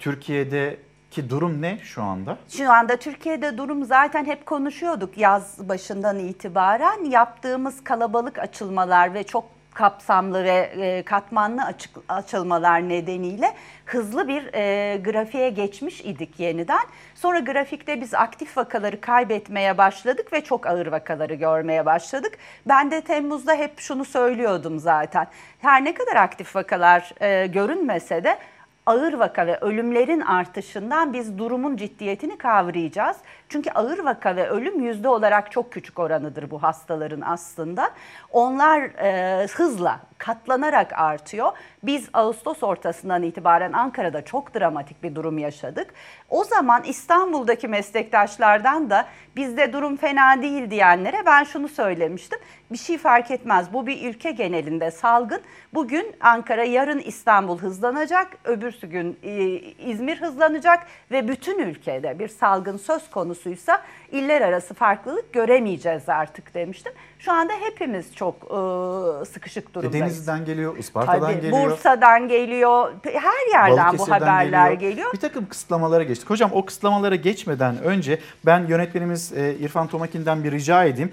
Tabloyu gösterelim. Evet, Bu tabloyu evet. bir değerlendirmenizi Olur. isteyeceğim. Çünkü e, yani hani biz orada hala vaka sayısını görmüyoruz. Dünya Sağlık Örgütü'ne göndermediğimizi ya da vermediğimizi e, ya da onlara vereceğimiz bilgiyi vatandaşımızla da paylaşırız dedi Evet. Sağlık Bakanı. E, o zaman şunu anlıyoruz. Dünya Sağlık Örgütü'ne de günlük vaka sayısı gitmiyor. Çünkü bizimle hala paylaşılmıyor. Test sayısı 145.989. Bakanlığın yapmış olduğu bir e, matematik hesabı var ama sizlerin ya da uzmanların yapmış olduğu matematik hesabına göre bu test sayısının ne kadarı vaka olarak karşımıza çıkar? En aşağı yüzde 30-40'ı, en az yüzde 30-40'ı çıkar. Zaten şöyle söyleyeyim, dün itibariyle ben Ankara Tabip Odası'ndan rakamları aldım. Onlar biz network içinde o e, kayıtlı hekimlerden buldukları filyasyon rakamlarını söylüyorum sadece. Filyasyon şu demek, yani siz temaslısınız veya pozitifsiniz ve telefon edip çağırıyorsunuz. 13.100 küsur vaka vardı dün Ankara'da filyasyon için çağrılan. Bu şey, şu demek bunun %30-40'ı kesinlikle pozitif ve bu aile hekimi arkadaşlarımızın önüne düşen rakam. Buna hastaneleri katmıyorum. Zaten Sayın Bakan kendisi de açıklıyor durumun vehametini. Fakat biz o durumun vehametini o tabloda görmüyoruz. Ee, ve hayatlarımızı sadece maske ve sosyal mesafeye olabildiğince dikkat ederek hiçbir pandemi yokmuş gibi sürdürmeye çalışıyoruz. O tabloya o rakamların düşmesi herkes için o yüzden çok önemli esasında. Yani rakamlar onun çok üstünde tabii ki bunu herkes biliyor. Bunu bütün vatandaş da biliyor artık. Çünkü komşusunda, apartmanında, kendi ailesinde, okulların açılmasıyla birlikte okul çocuklarının ailelerinde hem de üç kuşak ailelerinde çok fazla vaka var tabii ki. O zaman Ankara'da yani takriben 13 bin e, filyasyon devam ediyorsa Günde. günde Bunun e, o yüzde zaman otuzu pozitiftir 3 bin, diyorsak. 4 bin civarında Evet, vaka evet. olduğunu mu Evet anlamak ve gerekiyor? evet öyle anlamak gerekiyor. Bunun da 4-5 misli kadar olduğunu zaten Sayın Bakan İstanbul için söyledi. Zaten şöyle söyleyeyim İlker Bey. Şimdi Fransa 40-60 bin açıklarken, İtalya 60 bin açıklarken biz hiçbir şey yapmazken bu bulaşı azaltmak için e, yetersiz olduğunu düşündüğümüz çok küçük küçük küçük e, daha çok cezai önlemlerle sokaklarda maske takibatıyla falan giderken e, neden düşük olsun bizde bu kadar milyon nüfuslu ve bu kadar kalabalık yaşayan ve her gün nüfusunun yaklaşık yüzde otuzu sokaklara çalışmak için bakın keyif için demiyorum çalışmak için çocuğunu okula götürmek için annesinin babasının ihtiyaçlarını görmek için sokağa çıkıyorken niçin bizim 80 milyonda 2000 olsun? Bunu herkes zaten öngörüyor ve tahmin ediyor. Biz sadece o rakamları şunun için istiyoruz. Nereye bastığımızı bilmek istiyoruz. Barajı ne kadar aşacağını o suların bilmek istiyoruz ve insanlara bunu algılatmak istiyoruz. Türkiye'de de durum çok ciddi demek istiyoruz. Peki hocam şimdi açıklanmayacaksa ne zaman açıklanacak bu? Çok- yani bu kadar evet, kırmızı alarm evet. seviyesindeyken. çok yüksek seviyede. Bu bakanın açıklamalarına yansıyor aslında İlker Bey. Ben sadece bir cümle arkasını bekliyorum. Ee, o cümlenin, o sitemin yani yarın iki kişi daha hasta olmayacak. Söylediği rakam çok büyük. Yani yarın bazılarınız hasta olacak dediği aktif vaka sayısı çok büyük ve bunu zamana yedirme şansınız yok. Bugünden yarına elimize geçecek bir şey de yok. Dolayısıyla bütün ülkeler kamusal ve kapsamlı önlem aldılar. Bunun nedeni artık Nisan'a dönüyor olay çünkü. Bunu Avrupa'da fark ediyor. Bekledikçe ve geciktikçe Avrupa'da önlemleri almakta, kapsamı artırmakta geciktikçe ölüm ve ağır hasta sayıları Nisan'a dönmeye başlıyor. Ve bu telafi edilebilir bir şey değil. Çünkü bunun gerisinde bir 11 ay var. Korumamız gereken ekonomik, mental ve fiziksel olarak korumamız gereken gruplar var. Yani şöyle bir merhamet bekleyemeyiz biz bu salgından. Yeter artık çok yorulduk. Dünya nüfusunun bir kısmı hastalandı. Tamam artık böyle bir şey yok. Bütün dünya nüfusu etkilenebilir bu salgından ve bizim o yüzde bir dediğimiz, yüzde beş dediğimiz rakamlar dünya nüfusu açısından taşınamaz olabilir. Bu masada duran önümüzdeki en kesin ve net bilgi. Ta ki aşıya kadar. E, aşı konusunu konuşuruz. Bir izleyicimiz de yazmış, lütfen Aşı bir mucize konuşun. yaratmayacak ama bir umut çok büyük bir umut ve gelişmeler konusunda yolumuza ışık tutan bir şey. Onu ayrıca konuşuruz. Aşı pandemiyi bitirmeyecek. Aşı pandeminin içinde korunması gereken grupları koruyacak. Hastanelerin yükünü azaltacak. Aşı bizleri rahatlatacak. Ben gidip olacağım o aşıyı mesela hemen koşa koşa ki hastalarıma bakabileyim diye. Bu şunun gibi yani siz hep bu örnekleri veriyorum benzetmeler daha iyi kalıyor akılda diye. Siz havada arıza yapmış bir uçaksınız ve ben uçağın pilotuyum ve ben hastayım. Önce kendimi iyileştireceğim o zaman güven duyarsınız değil mi? Yani bu uçak bir şekilde bir iniş alanı bulacak gibi düşünürsünüz. Aşı bu demek. Aşı içerideki kişilerin düşmekte olan bir uçakta düşmeye e, bağışık hale gelmesi anlamına gelmiyor. Ama aşı çok umutlu bir şey tabii ki. Hocam şimdi yeni kısıtlamalar var, yeni düzenlemeler var. Mesela sokaklar için, caddeler için, otobüs durakları için buralarda e, sigara içilmesi yasaklandı. 81 ile bunun da genelgesi gönderildi. Hemen bir detaylarını paylaşıp sizlerle devam edelim. Kalabalık alanlarda maskenin en çok çıkarılma nedeni sigara. Maskenin çıkarılması da virüsü yayan en önemli etken. İçişleri Bakanlığı yayılımın önüne geçebilmek için bir genelge daha yayınladı. 81 ile gönderilen genelgeye göre toplum sağlığını riske atacak alanlarda sigara içmek yasaklandı. Çok çok iyi oldu. Ee, insan burada bile rahat oturamıyorduk. Şuraya oturuyorum, buraya geliyor insan, yakıyor sigarasını. E, dumandan tabii ki korona varsa yandakine de bulaşıyordu. Kafelerde, cadde ve sokaklarda sigara içmek için maskelerin indirilmesi nefes alışverişinin havaya en kolay karışma nedeni. Sigarayı bahane bularak maskeye çıkarıyorlar. Salgın olmamış gibi normal hayatlarına devam ediyorlar. Yani buna da ben şaşırıyorum. İçişleri Bakanlığı da adım adım aldığı tedbirlere bir yenisini daha ekledi. Genelgede solunum yoluyla kolayca bulaşabilen koronavirüs salgınının yayılımının önlenmesi için maske kullanımı sürekliliğin sağlanması için son derece önem taşıyor denildi ve sigara içildiğinde maskelerin aşağı indirildiğine ya da çıkarıldığına dikkat çekildi. Bu nedenle de maskenin doğru ve sürekli şekilde kullanılması için bugünden itibaren tüm illerde geçerli olarak cadde ve sokaklar özellikle de trafiğe kapalı olanlar, ihtiyaç duyulan meydanlar ve toplu taşıma araç durakları gibi alanlarda sigara içme yasağı getirildi. Virüsün dağılmaması için onaylıyorum yani. Efendim Profesör Doktor Esin Davutoğlu Şenol'la konuşmaya devam edeceğiz ama hemen bir İstanbul'a dönelim. Karar Gazetesi'nden okudum. İstanbul Türkiye'nin yeni Wuhan'ı olma yolunda ilerliyor diye ve bu konuya dair de önemli uyarılar var. İstanbul Tabip Odası Başkanı Profesör Doktor Pınar Sayıp şu anda Çalar Saat'te. Pınar Hanım günaydın. Beni duyabiliyor musunuz efendim?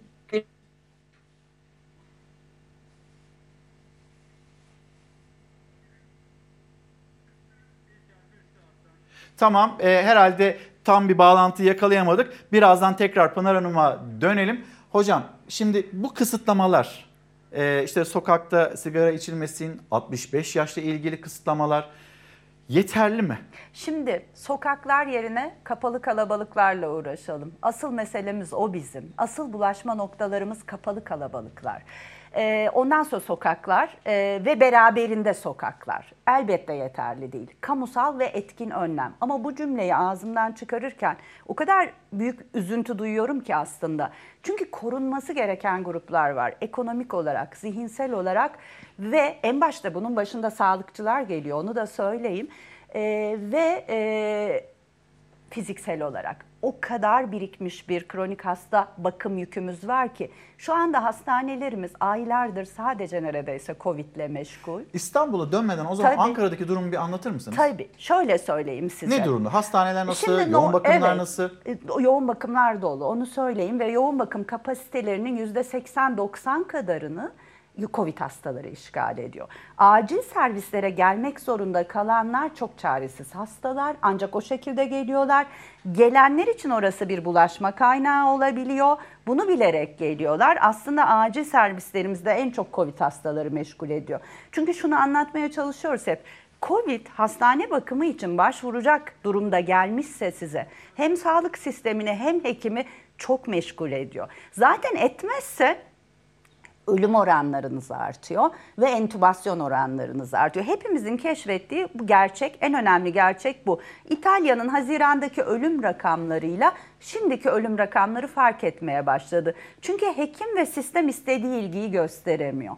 Ama bu o ilgiyi gösterirken çocuklarımızın, yaşlılarımızın, kronik hastalıkları olanların ve acil sorunları olanların sorunları yığılıyor ve bekliyor ve bir yandan tabii çok ciddi ekonomik sorunlar var. Artık 11 ayın yükü var ve şunu biliyoruz biz daha önce dünyanın başını derde sokan salgın hastalıklardan biliyoruz. Afrika'daki Ebola'dan, dünyayı 20 yıl kasıp kavuran AIDS hastalığından şunu biliyoruz. Bir grubu siz hastalığa karşı korunmasız bırakıp umursamadığınızda ve o grubun ekonomik sorumluluğunu taşımadığınızda o grup hastalık bulaştırıcısı olarak dolaşıyor. Sizi korunduğunuz sırça köşklerde bile buluyor ve yakalıyor ve biz hastalığı eradike etme şansını kaybediyoruz.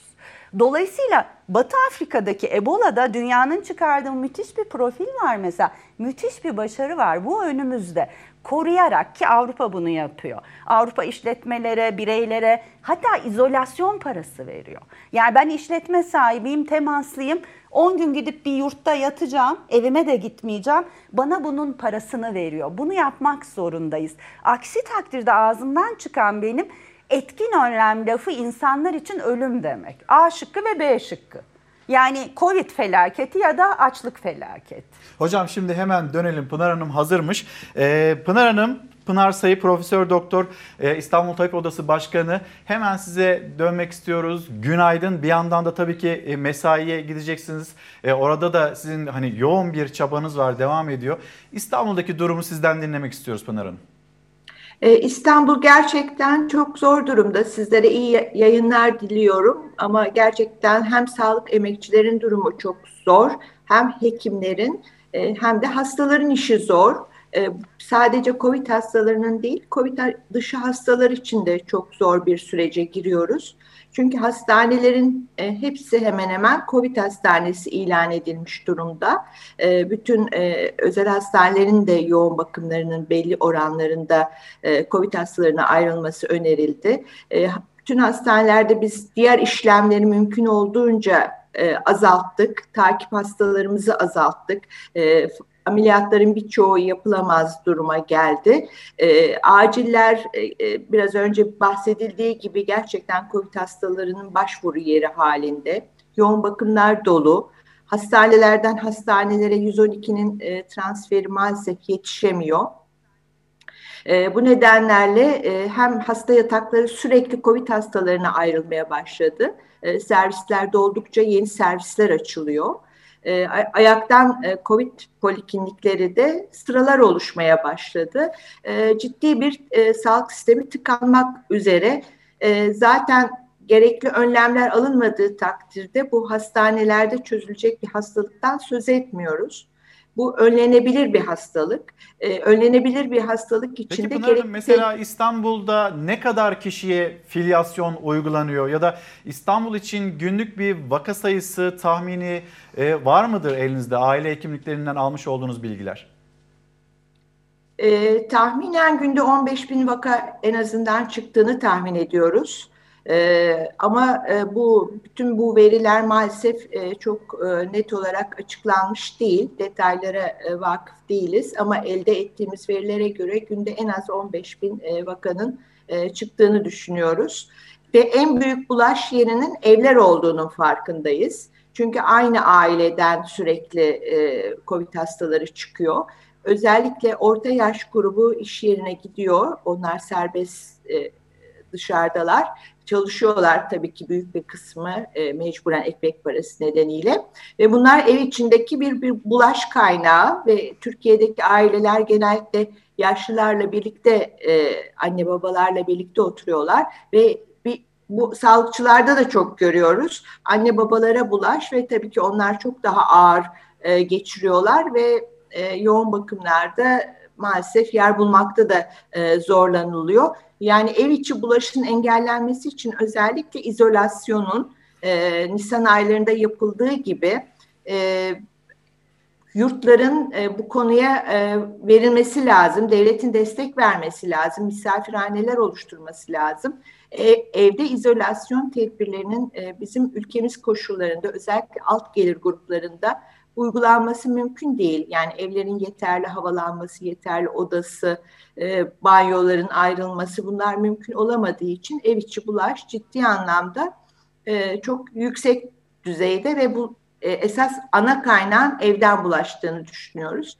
Bu nedenle tabii ki dışarıdaki bazı önlemlerin bir faydası var ama Peki e, hocam mutlaka İstanbul için, Türkiye için bir çağrınız var mı ya da ne yapılması gerekliliği ile ilgili e, nasıl bir çağrınız var Sağlık Bakanlığı'na? Şimdi 28 gün tam kapanma çağrıları yapılıyor. Siz bunu destekliyor musunuz? 65 yaş onların sokağa çık- çıkma kısıtlaması, sokaklardaki işte e, sigara içilmemesi, e, bu tür kısıtlamalar geliyor. Bunlar yeterli mi? Çağrınız nedir? Ee, Biz İstanbul e, Tabip Odası olarak e, salı günü bir e, basın toplantısı yaptık ve özellikle çağrımızı söyledik. Bu istemediğimiz bir şey ama maalesef ona geldik. E, 14 günlük bir süre için İstanbul eğer e, kapanmayı sağlamazsa zorunlu ihtiyaçlar dışında tabii ki sosyal destek paketleriyle e, desteklenerek e, bu sağlanmadığı takdirde sağlık sistemimiz tıkanacak E, ve bu çok e, ciddi e, sorunlara yol açacak. Onun için bu aslında tedrici açılmalar yapılsaydı, gerekli önlemler makul bir şekilde alınsaydı buna gerek kalmazdı ama en azından kalabalık iç ortamlar yani kapalı ortam, kalabalık ortamların özellikle AVM gibi bunların bir an önce kapanması, evde izolasyona ayrılan yani evde hasta olarak takip edilenlerin de gerçekten izolasyonu sağlan, sağlanmadığının bakılması ve bunlar için de özel e, yurtlar, e, misafirhanelerin tahsis edilmesi gerekiyor. E, biz bir süre için eğer kapanmanı öneriyoruz. Ama 14 gün süreyle bir kulu, kuluçka süresi dönemince. Hocam çok teşekkür ederim. Hocam çok teşekkür ederim. Ben, ben de teşekkür ederim. Bir de Başkanı şunu Profesör hatırlatmak istiyorum. Ee, Çok Lütfen. Ee, özellikle biz saat 9'da meslek hastalığı olarak kabul edilsin istiyoruz. Sağlık çalışanlarında 62 hekim, 145 e, sağlık çalışanı bugüne kadar hayatını kaybetti ve mağduriyetler de oluyor. Bir an önce meslek hastalığı yasası çıksın istiyoruz ve saat 9'da ışık açıp kapama eylemi var Türk Tabipleri Birliği'nin tüm ülke çapında. Buna da bütün kamuoyunun katılmasını istiyoruz. Tüm tabip odaları e, çağrı yapıyoruz. Peki efendim çok teşekkür ederim. Çok sağ olun. Ben hemen e, şimdi yönetmenimiz İrfan Tomakin'den bir rica edeyim. Esin Hocam şimdi iki sosyal medya paylaşımı e, göstereceğim izleyicilerimize ve size.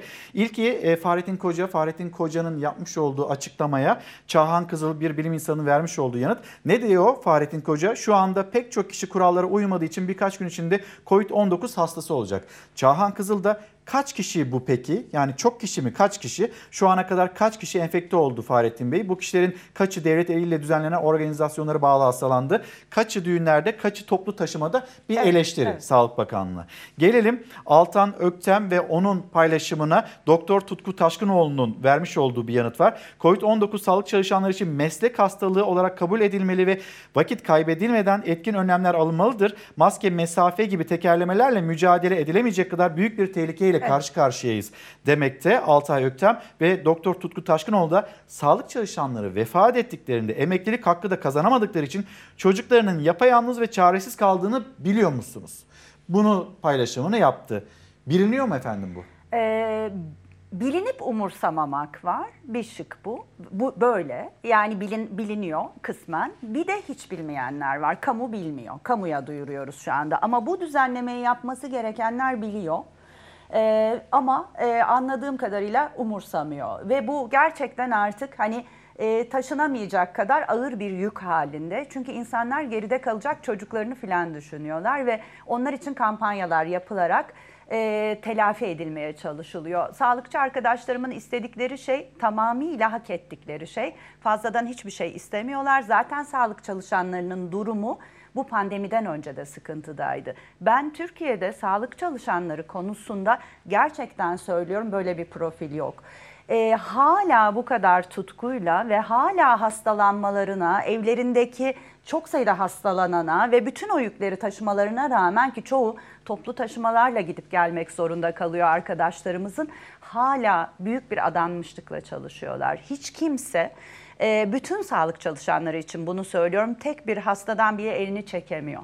Bu bize özgü bir şey aslında birazcık. Başka meslektaşlarım için bir şey demek istemiyorum. Tabii ki şahane bilim insanları var Avrupa'da ve Amerika'da. Ama eğer bir karşılık alamıyorlarsa bir süre sonra isyan ederler.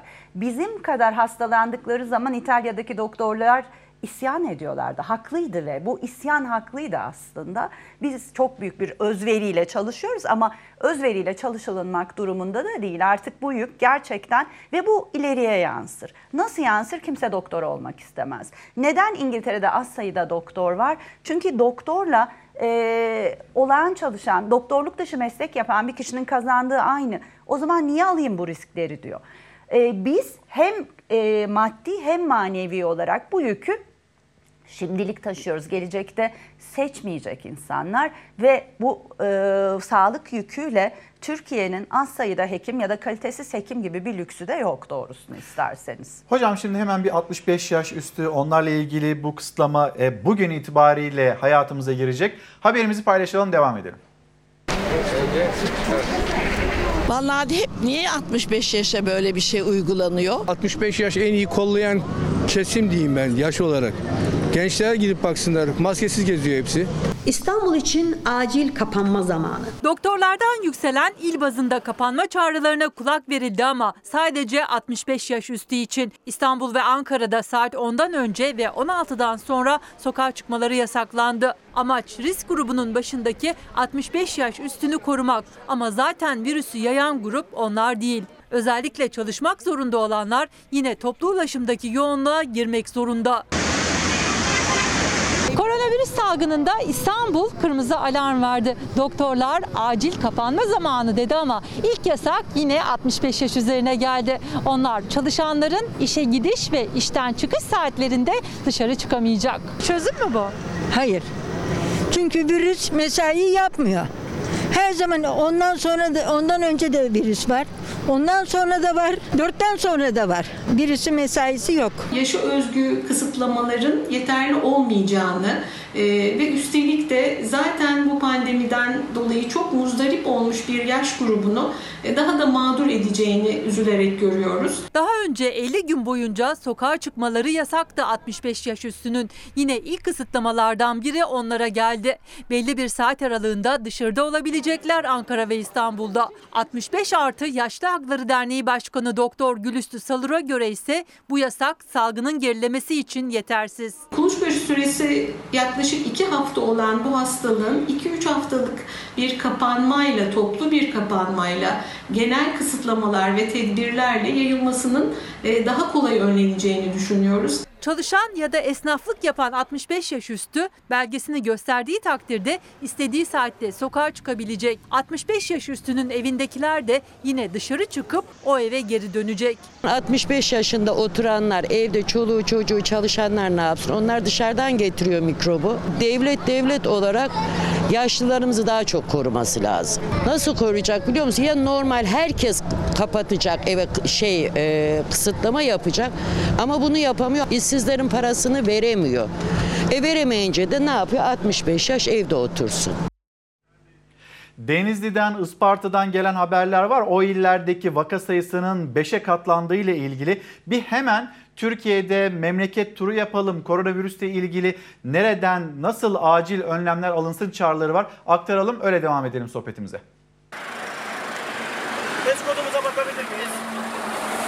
Artan koronavirüs vakalarının önüne geçebilmenin adımları hızlandırılıyor. İl il alınan tedbirler günden güne artıyor. Ancak bazı illerde alınan tedbirler de yeterli olmuyor vaka sayılarındaki artışı durdurmaya. Tıpkı Kocaeli'de olduğu gibi. Vaka sayılarında bir artış var. Aldığımız tüm tedbirlere rağmen herkes vicdanlı bekçisi olsun. 81 ile gönderilen genelgeyle şehirler arası ve şehir içi toplu ulaşım araçlarıyla ticari taksiler tek tek durdurularak HES kodu, maske ve dezenfektan zorunluluğuyla yolcu kapasite sınırlamasına uyulup uyulmadığı kontrol ediliyor.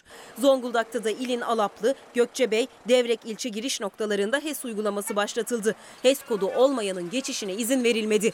Yalnız HES kodu sapmadık ama Arkadaşlar bir gösterelim beyefendi şöyle HES kodu alın. Düzce'de artan koronavirüs vakaları nedeniyle Vali Cevdet Atay 65 yaş ve üstü için kısıtlama düşünüyoruz dedi. Allah rızası için bu pandemi sürecinde daha kötü günler görmemek için kurallara uyalım. Çanakkale Ayvacık'a bağlı Kestanelik Köyü yeni tip koronavirüs tedbirleri kapsamında 14 gün süreyle karantinaya alındı. Yenice'ye bağlı Çınarcık Köyü'nde ise Covid-19 şüphesi nedeniyle köy konağı, köy camii ve kahveleri 15 gün süreyle kapatıldı. Türk Tabipler Birliği koronavirüs salgını nedeniyle 145 sağlık çalışanının hayatını kaybettiğini açıkladı. Yapılan son paylaşımında da Mersin'de görev yapan diş hekimi Murat Pazarbaşı'nın koronavirüs nedeniyle hayatını yitirdiğini duyurdu. Sağlık Bakanı Fahrettin Koca'nın 2021 yılı sağlık çalışanları yılı ilan edilsin teklifi Dünya Sağlık Örgütü tarafından kabul edildi. Sağlık çalışanlarını insanlık önünde onurlandırmalıyız. İçinde olduğumuz pandemi döneminde onların daima yapa geldikleri herkes için görünür hale gelmiştir. DSÖ Genel Merkezi'ndeki dostlarımızın desteğiyle üye ülkeler ve Avrupa Birliği başta olmak üzere diğer ortakların da katkılarıyla 2021 yılının uluslararası sağlık çalışanları yılı olması önerimiz hayata geçmesi için gerekli adımlar atıldı. Hocam şimdi 65 yaş, 65 yaş ile ilgili alınan karar var. E, Cuma günden itibaren yine okullar tatil olacak ya da ayın 16'sından itibaren okullar tatil olacak. Peki hani bu çocuklar ne olacak? Bu çocukları alıp da getirip 65 yaş üstü büyüklerimizin evine bırakabiliriz ya da memlekette yine bir dolaşım olacak mı olmayacak mı? Ne dersiniz? E, Valla sömestr e, promosyonları başlamış da turizm e, açısından benim gördüğüm kadarıyla. E, şimdi şöyle önlemler bir bütün olarak ve yöntemsel olarak önümüze konulmadığı zaman ben şimdi şu soruyu soruyorum. Saat 10'dan önce 65 yaş üstü insanların evinden çıkıp işe giden ve 4'ten sonra o eve giren insanlar olduğu sürece 10 ile 4 arasındaki kısıtlamanın hiçbir anlamı yok. Ve sizin söylediğiniz gibi o çocuklar o insanlara bırakılacaksa ki öyle olacak. Başka genel olarak bir formül yok. O zaman bunun hiçbir anlamı yok. Ama öyle önlemler paketi alırsınız ki yani artık Nasıl yani? E, tam kapanmaların artık çok akla ziyan bir şey olduğu düşünülüyor mesela.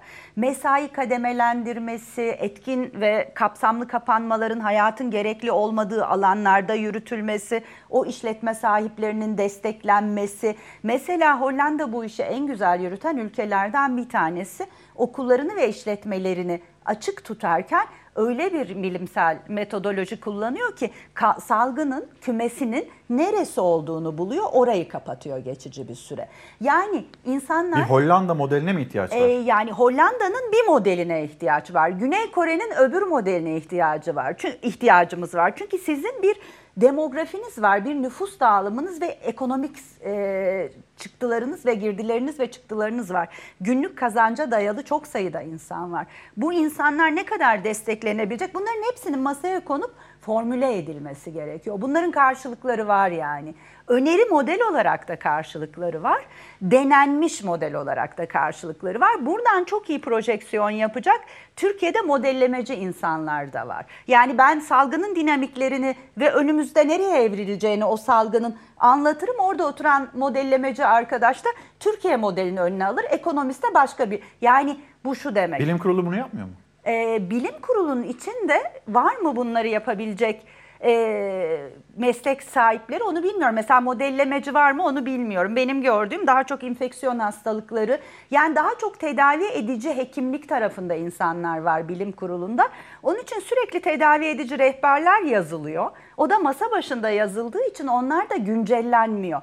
Mesela bilimin geldiği bir takım güncellemeler var tedavide onları da yakalayamıyoruz. 8 ay önceki ilacımızı hala rehberler yani insanlar talimatla ilaç yazar hale geldi Türkiye'de. Tedavi edici hekimlik tarafında duruyor oradaki kurul. Oysa bizim ihtiyacımız olan sahada mesele, bizim sahadaki meselemiz var. Ben hiçbir zaman boşaltamıyorum ki kendi tarafımı oradan bana bu yük geldiği sürece.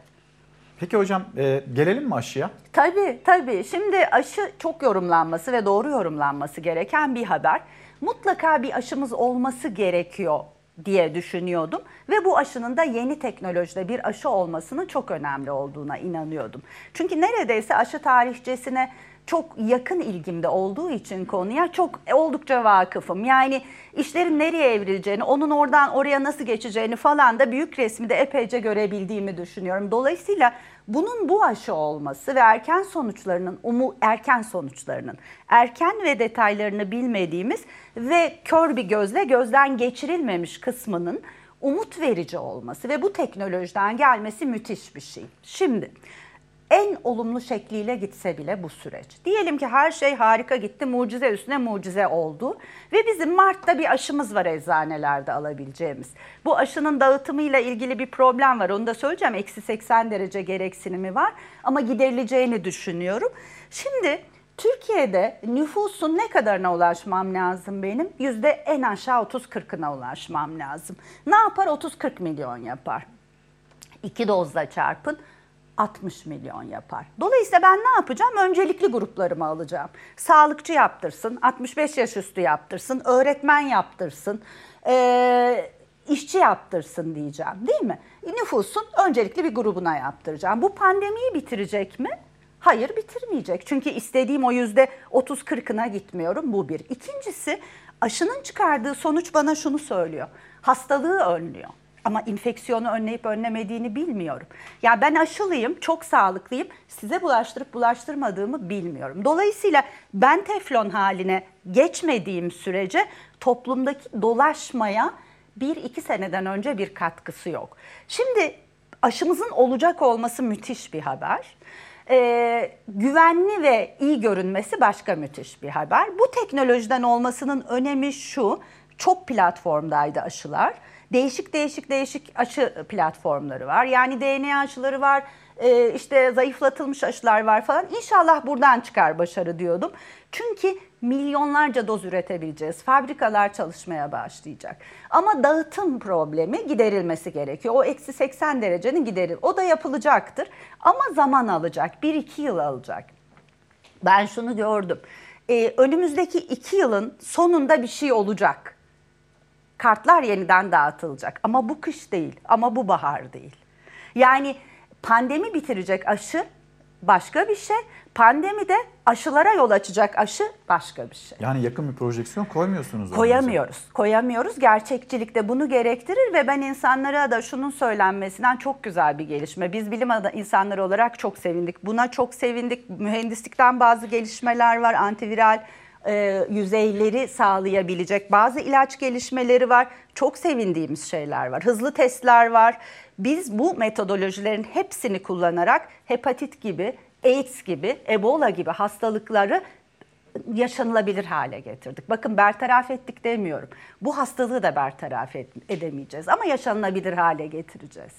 Ama burada kamuya dönük bayram yapacağız, kutlama yapacağız diye bir e, vaatte bulunmak çok doğru olmaz. Ama çok önemli bir gelişme, onu kabul ediyorum. Hocam çok teşekkür ederim. Gazi Üniversitesi Enfeksiyon Hastalıkları bölümünden e, Profesör Doktor Esin Davutoğlu Şenol'la konuştuk. Aşı meselesi şu anda ne durumda? Sonra Pınar Sayıp hocamla konuştuk İstanbul Tabip Odası'ndan. Oradaki durumu e, öğrendik ve anlamaya çalıştık. Son bir cümleniz daha varsa belki yani bizim hani yakın bir projeksiyonda e, bunu tamamen ortadan kaldırmamız söz konusu değil Evet. ve hiç olmayacak. Evet. O zaman parola ne olacak? Parola şu, bizim bağışıklık sistemimizin vereceği cevap ve süresiyle ilgili bilimden gelecek yanıtlara göre daha doğru projeksiyonlar ortaya koyacağız. Parola, biz bu virüsün, şu anda serbest dolaşımda olan bu virüsün, bulaşma hızını %60 azaltmazsak ne aşıdan ne yeni bir testten ne de yeni bir ilaçtan fayda göremeyecek hale geliriz. Bütün dünya o yüzden kamusal önlemlere döndü. Bizim de yönümüzü bilime ve kamusal önlemlere ama insanları koruyarak kamusal önlemlere çevirmemiz lazım. Hocam çok teşekkür ederim. Şimdi bir mola hemen hızlıca döneceğiz. Efendim bir kez daha günaydın. Çalar Saat devam ediyor. Bizimle birlikte gündem takibinde olan izleyicilerimiz herkese selamlarımızı iletelim. Arzu Eratak Adana'dan yazıyor. Günaydın Levent Bey, Gözlem Hanım aramıza katılan izleyicilerimiz ve bir izleyicimiz Birgül Hanım diyor ki hiçbir şey değişmedi. Hala aynı acıları yaşıyoruz. Şimdi 99 yılında meydana gelen Düzce depremi ve bunun 21. yıl dönümü. Peki biz bu geçen süre içinde ne yaptık ve bugünkü başlığımızda zaten oradan çıktı. Ne değişti başlığı altında konuşuyoruz sizlerle. Instagram'dan ve Twitter'dan bize bu başlık altında yazabilirsiniz. Hemen hızlı bir şekilde piyasalara bakalım. Bir de benzine zam var onu hatırlatalım. kurda gelinen seviyenin artık bu faiz politikasıyla e, sürdürülemeyeceğini bir anlamda e, Sayın Cumhurbaşkanı'na ikna etmiş oldu piyasa. Acı ilacı gerek olmadan bunlar e, daha geçilebilirdi. E, durup dururken bir sürü sorunu biriktirip çözmeye çalışacağız maalesef. 8 lira 20 kuruşla güne başladı dolar. Cumhurbaşkanı Erdoğan'ın yeni ekonomi kadrosu ile ilgili sözlerinin ardından da hızla düştü. 7 lira 82 kuruşu gördü gün içinde. Sonra da 8 liranın üstüne hiç çıkmadı. Borsa İstanbul rekor seviyeye yükselirken gram altın 468 liraya kadar geriledi. Türk lirası 2 günde koltuk değişimleriyle ekonomi politikaları da değişiyor mu sorusuyla yaklaşık %10 değer kazandı. bir faiz artırımı beklentisi e, daha somut bir hale geldi. Cumhurbaşkanı'nın en azından geçmişte olduğu gibi engel olmayacağı algısı oluştu. Tabii hala 19 Kasım'a bir haftadan fazla bir süre var. Kur e, hafta başına göre ya da geçtiğimiz haftaya göre neredeyse %10'a yakın e, Türk lirası değer kazandı bu iki günlük süreçte. Gözümüz ekranlarda yani işimize bakmıyoruz ekranlara bakıyoruz. Piyasaya bakmaya çalışıyoruz. Brent petrol 44-45 dolar seviyelerinde. Gözler piyasalarda, döviz ve altının seyrinde. Hepsinde oklar aşağı yönlü ama bir tek petrol fiyatlarında ok yukarıya gösteriyor. 6 Kasım Cuma 39 dolar olan petrolün litre fiyatı 44 dolara çıktı. Ne olabilir? Zam mı indirim mi? Ee, indirim diye düşünüyorum. Dolar da düştü 7.90'larda şu an. Ama benzine 19 kuruş zam geliyor. Benzinin şu anki litre fiyatı 6 lira 73 kuruş. Gece yarısı itibariyle gelecek olan zammın miktarı ise 19 kuruş. Koltuk değişimiyle 8.50'lerden döndü dolar. 8 liranın altına da düşerek rahat bir nefes aldırdı denirken bu kez yükselen petrol fiyatları oldu. Yani enflasyonun bir başka sebebi. Ne oluyor? Başka bir yerden darbe gidişi. Dolar düştü fakat petrol çıktı. Fark etmiyor. Doların da bu seviyede kalacağını sanmıyorum. Bunu zamanında yapabilseydik, madem bu bu şekilde düşürebiliyorduk, hiç çıkara, çıkarmama ihtimalimizin de olduğunu gösteriyordu. Hiç çıkmayacak doları oralara çıkarıp ondan sonra buralara indirmek yerine daha en başta doğru olanı yapıp bu kadar fırlamasına izin vermemekti asıl başarı. Merkez Bankası'nın ve Hazine Bakanlığı'nın başındaki yeni isimler piyasaların beklentilerini karşılayacak mı? Önümüzdeki hafta alınacak kararlar bunu belirleyecek. Ancak petroldeki hızlı yükseliş 19 kuruşluk zam olarak yansıyacak pompa fiyatlarına. İki haftada ikinci zam bu. Geliştirilen aşının %90 oranında başarılı olması, yeniden üretimin artacak olması, yeniden daha fazla enerji ihtiyacı olacağı anlamına, dolayısıyla daha fazla petrol ihtiyacı olacağı anlamına, petrol talebinin artacağı ve nihayetinde de petrol fiyatlarının artacağı beklentisine neden oldu. 4 Kasım'da zam yapılmıştı benzine e, yaklaşık 17 kuruş. O günden bugüne petrol fiyatları %12 arttı. Benzin fiyatlarındaki %12'lik artışsa tam da kış öncesi enerji fiyatlarını da etkileyecek. Yani faturaları. Artan nakliye maliyetiyle sebzeyi meyveyi yani tüketicinin doğrudan cebini yıl sonuna doğru da enflasyonu. Sadece benzin fiyatında da değil. Yani petrol fiyatları doğalgaz fiyatlarını etkiliyor. Pet- doğalgaz fiyatları elektrik fiyatlarını etkiliyor. Kışı da dikkate alırsak faturaların şişeceği enflasyonun da en azından bu tarafta negatif durum yaratacağı görülüyor. Efendim şimdi işsizlik meselesine geçeceğiz. İşsizlikle ilgili açıklanan rakamlar geçmiş aya göre, geçmiş yılın aynı dönemine göre indiğini, işsizliğin düştüğünü söylüyor. TÜİK'in yaptığı açıklama bu şekilde. Sizce öyle mi? Etrafınızda e, işsizliğin düştüğünü ve çalışanların sayısının arttığını düşünüyor musunuz ya da görüyor musunuz? Bu soruyu sorayım sizlere. Bir de Diyarbakır Valisi'nin bir açıklaması var işsizlikle ilgili. Diyor ki e, Sayın Vali mesele iş beğenmemezlik, mesleksizlik bizim böyle bir sorunumuz var demekte. Yani gerçekten bir işsizlik var. Gençlerimiz okullardan mezun oluyorlar, iş bulmak istiyorlar ama bir yandan iş beğenmemezlik edebiliyorlar mı? Bunu da sormuş olalım. Ne iş arıyorsunuz? Ya fark etmiyor artık ne iş olursa yapmaya razıyız. Gerçekten zor durumda kaldık. Mesele işsizlik değil, mesele mesleksizliktir. Mesele iş beğenmemezliktir. Fatura yine işsize kesildi. Diyarbakır Valisi Münir Karaloğlu asıl sorunun iş beğenmeme olduğunu söyledi. Aslında vali de çevresinde ne kadar işsiz olduğunu doğruladı. Sık sık yolunun kesildiğini, etrafını iş isteyenlerle dolu olduğunu vurguladı. Camiden cuma günü arabama geçemiyorum. Sağda solda iş taleplerinden. Ne iş yaparsın? Efendim her işi yaparım. Her işi yaparım diyen adam hiçbir işi yapamaz arkadaşlar. Mesele işsizlik değil, mesele mesleksizliktir. Mesele iş beğenmemezliktir. İş bulmam lazım. Bulamazsanız? Bulacağım. Öyle bir lüksüm yok. İşsizler iş beğenmemeyi geçti. Kapı kapı dolaşıyor ama bulamamayı bile lüks sayıyor. Bu ortamda TÜİK ise işsizliğin düştüğünü söylüyor. İşsiz sayısı TÜİK'e göre 4 milyon 194 bin. Disk'e göre ise 9 milyon 600 bin. Yani iki katından da fazla. Çünkü disk umutsuzları ve işten çıkarmalar yasak olduğu için 1177 liralık ücretsiz izin maaşına mahkum edilenleri de dahil ediyor rakamlarına. İş bulma ümidi olmadığı için iş aramaktan vazgeçmiş diyor. Ben onu işsiz olarak saymıyorum ki diyor. Umudunu kaybetmiş bir adam işsiz bile diyemiyorsun. Pandemiden beri işsizim yani. Oradan aldık, buradan aldık, bankaya borçlandık. Bir sürü borcumuz var yani. TÜİK umutsuzları işsiz saymıyor. Disk ise aslında umutsuz olan işsizleri de dahil edince sayı ikiye katlanıyor. Yani herkes kendi hesabını yapıyor ama aslında işsizliğin ne olduğunu bir tek yaşayan yani işsizler biliyor. Bu kadar borcun içine girip çoluk çocukla kira ödemek, fatura ödemek bunu kimse anlatamaz. Yaşaması lazım yani. Çocuğunuzun bir şey istediği zaman alamaması, istediği kitabı, kalemi, defteri alamaması onu ancak yaşayan kişi bilir. İshak Vurgun'da yaşamayanın bilemeyeceği işsizlik gerçeğiyle uyanıyor her yeni güne. Rakamlara dahil edilip edilmediği meçhul. Zaten gerçek oran ne? O da meçhul. Çalar Saat'te İlker Karagöz'ün konu olan ekonomi profesörü Yalçın Karatepe'ye göre de TÜİK'in açıkladığı gibi %13,2 değil %30'lara dayanmış durumda işsizlik. Dünyanın her tarafında işsizlik böyle pik yapıp biraz gerileyip hareket ederken bizde yatay seyretmesi açıklanabilir bir durum mu? Türkiye'deki fiili işsizlik oranının %30'lara dayandığını üzülerek söylüyor. Yani maalesef Sayın Vali, Diyarbakır Valisi diyor ki e, mesele mesleksizlik. Şimdi o zaman ben şöyle bakıyorum Twitter'a. Twitter'dan gelen mesaja bakıyorum. Hatta e, diğer arkadaşlarımız da sağlık sektöründe bu konuda eğitim olan arkadaşlarımız onlar da belki kendilerini hatırlatabilirler. Endüstri mühendislerinden mesaj geliyor.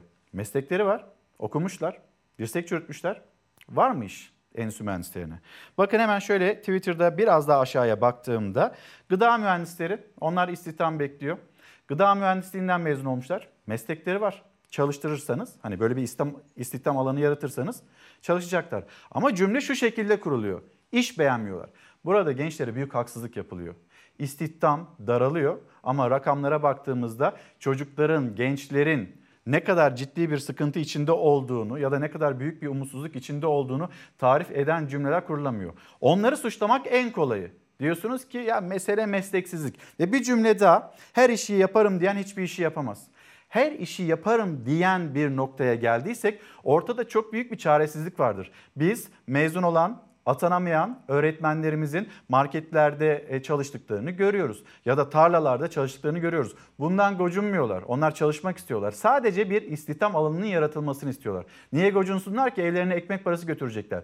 Ama meslekleri yok derseniz onlara yine büyük bir haksızlık yaparsınız. Aslında meslekleri var. Öğretmenler atayabiliyor musunuz? Atayamıyorsunuz. Mühendisler yapabiliyor musunuz? Onların çalışabileceği istihdam alanlarını yaratabiliyor musunuz?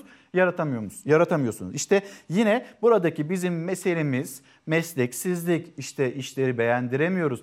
Cümlelerini kuracak aşamayı çoktan geçtik. Zaman zaman duyuyoruz. Bunu konuştuk. Artık biraz daha ötesine geçelim. Kimsenin iş seçtiği falan yok. Öyle bir dönemi yaşamıyoruz. İnsanlar işsiz, evlerine ekmek götürmek istiyorlar ya da bir hayat kurmak istiyorlar. Gençlerden özellikle söz ediyoruz. Geniş tanımlı işsizlikten kimse söz etmiyor. 13.2'ye indi deniliyor işsizlik ama sokağa insanları, gençleri hiçbir şekilde tarif etmiyor. Öyle mi? Mesleksiz mi bizim gençlerimiz? Bir izleyelim bakalım mesleksizler mi? Var mı bana bir diyeceğiniz? Benim var ama bir işe yarayacağını düşünmüyorum. Ben öğretmenim, atanamıyorum. Öyle mi? Ne iş bulursam onu yapacağım yani. Ama bulamadım. İki yıldır iş arıyorum. Kendime uygun iş yok. Ne mesleğimize değer veriliyor, ne hani okuduğumuz bölümlere, ne yaşımıza, gençliğimize. İşkur'un kapısını, internette iş bulma platformlarını, haber saldıkları eşin dostun kapısını aşındırıp umutsuzluğa kapılıyorlar. İş yok. Üniversite mezunları bile ellerinde diplomaları yani uzmanlaştıkları alanlara dair belgeleriyle bekliyorlar. Yaşamak için ne iş olursa yaparız diyorlar. Okulum bitti, diplomam elimde ama işsizim yani. Kendi alanımda iş bulamadım.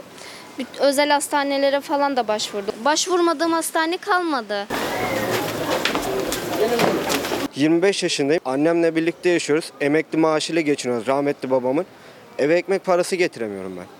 Çalışıp para kazanmak istiyorum. Diplomalarının da, yüksek enerjilerinin de, çalışma heveslerinin de değeri yok onlara göre. Kimi kendine uygun iş arıyor, kimi ise ne iş olsa yaparım diyor. Hiçbiri iş bulamıyor. TÜİK'e göre gençlerde işsizlik %25,9. Uzmanlara göre ise her dört gençten biri değil, ikisi işsiz artık. Genel işsizlikteki oranları kullandığımız zaman genç işsizlik oranının açıklanan %25,9 yerine %52,9'a kadar çıkmış olabileceğini görebiliyoruz. Seher Özkan 21 yaşında anestezi teknikeri. Tam 2 yıldır iş arıyor. Çalmadığı kapı kalmadı. İşkur'a başvurdu. Sonunda beklediği haber geldi ama bulabildiği iş kasiyerlik. Çalıştığım bir emek sarf ettiğim diplomam elimde ama işsizim. Mecburen kasiyer olacaksınız aslında. Aynen öyle. Aramaya geliyoruz fabrika işi vesaire yani yorucu işler, ağır işlerde e, çalıştırılıyoruz genellikle. Kablo sanayisindeydim. Kilom kadar ağırlıklar kaldırıyordum öyle söyleyeyim. E, Şu anda zaten girdik yok. Yani aslında diplomanız var, mesleğiniz var. Evet ama iş yok. Genç işsizler platformuna göre kayıtlı olanlardan çok daha fazlası ümidini kaybetmiş durumda olan kayıtsız işsizler. Üstelik çoğu da üniversite mezunu. İş arama ümidini yitirmiş, çalışmaya hazır ama iş aramayan veya çalışan ama mevsimsel işçi olduğu için şu anda istihdam edilmeyen veya haftada sadece birkaç saat çalışanları da düştüğümüzde bu rakamın %40'lara kadar çıktığını yani yaklaşık 1,7 milyon üniversite mezununun e, işsizlikte şu anda uğraştığını maalesef söyleyebiliriz. Gençler çalışmak istiyor. Kendi ayakları üzerinde durup kimseye muhtaç olmadan yaşamak istiyor. Günlerce, aylarca, belki de yıllarca işkurun kapısını aşındıranlar var. Ama iş bulamayınca umutlar da yavaş yavaş tükeniyor. Ben 5 yıldan beri iş aradığım için bir umuttur diye gidiyoruz ama umut yok ya. Cidden yok. Hani bu ülkenin gençlerine hani imkan tanımıyorlar. Tanısalar bir şeyler yapar.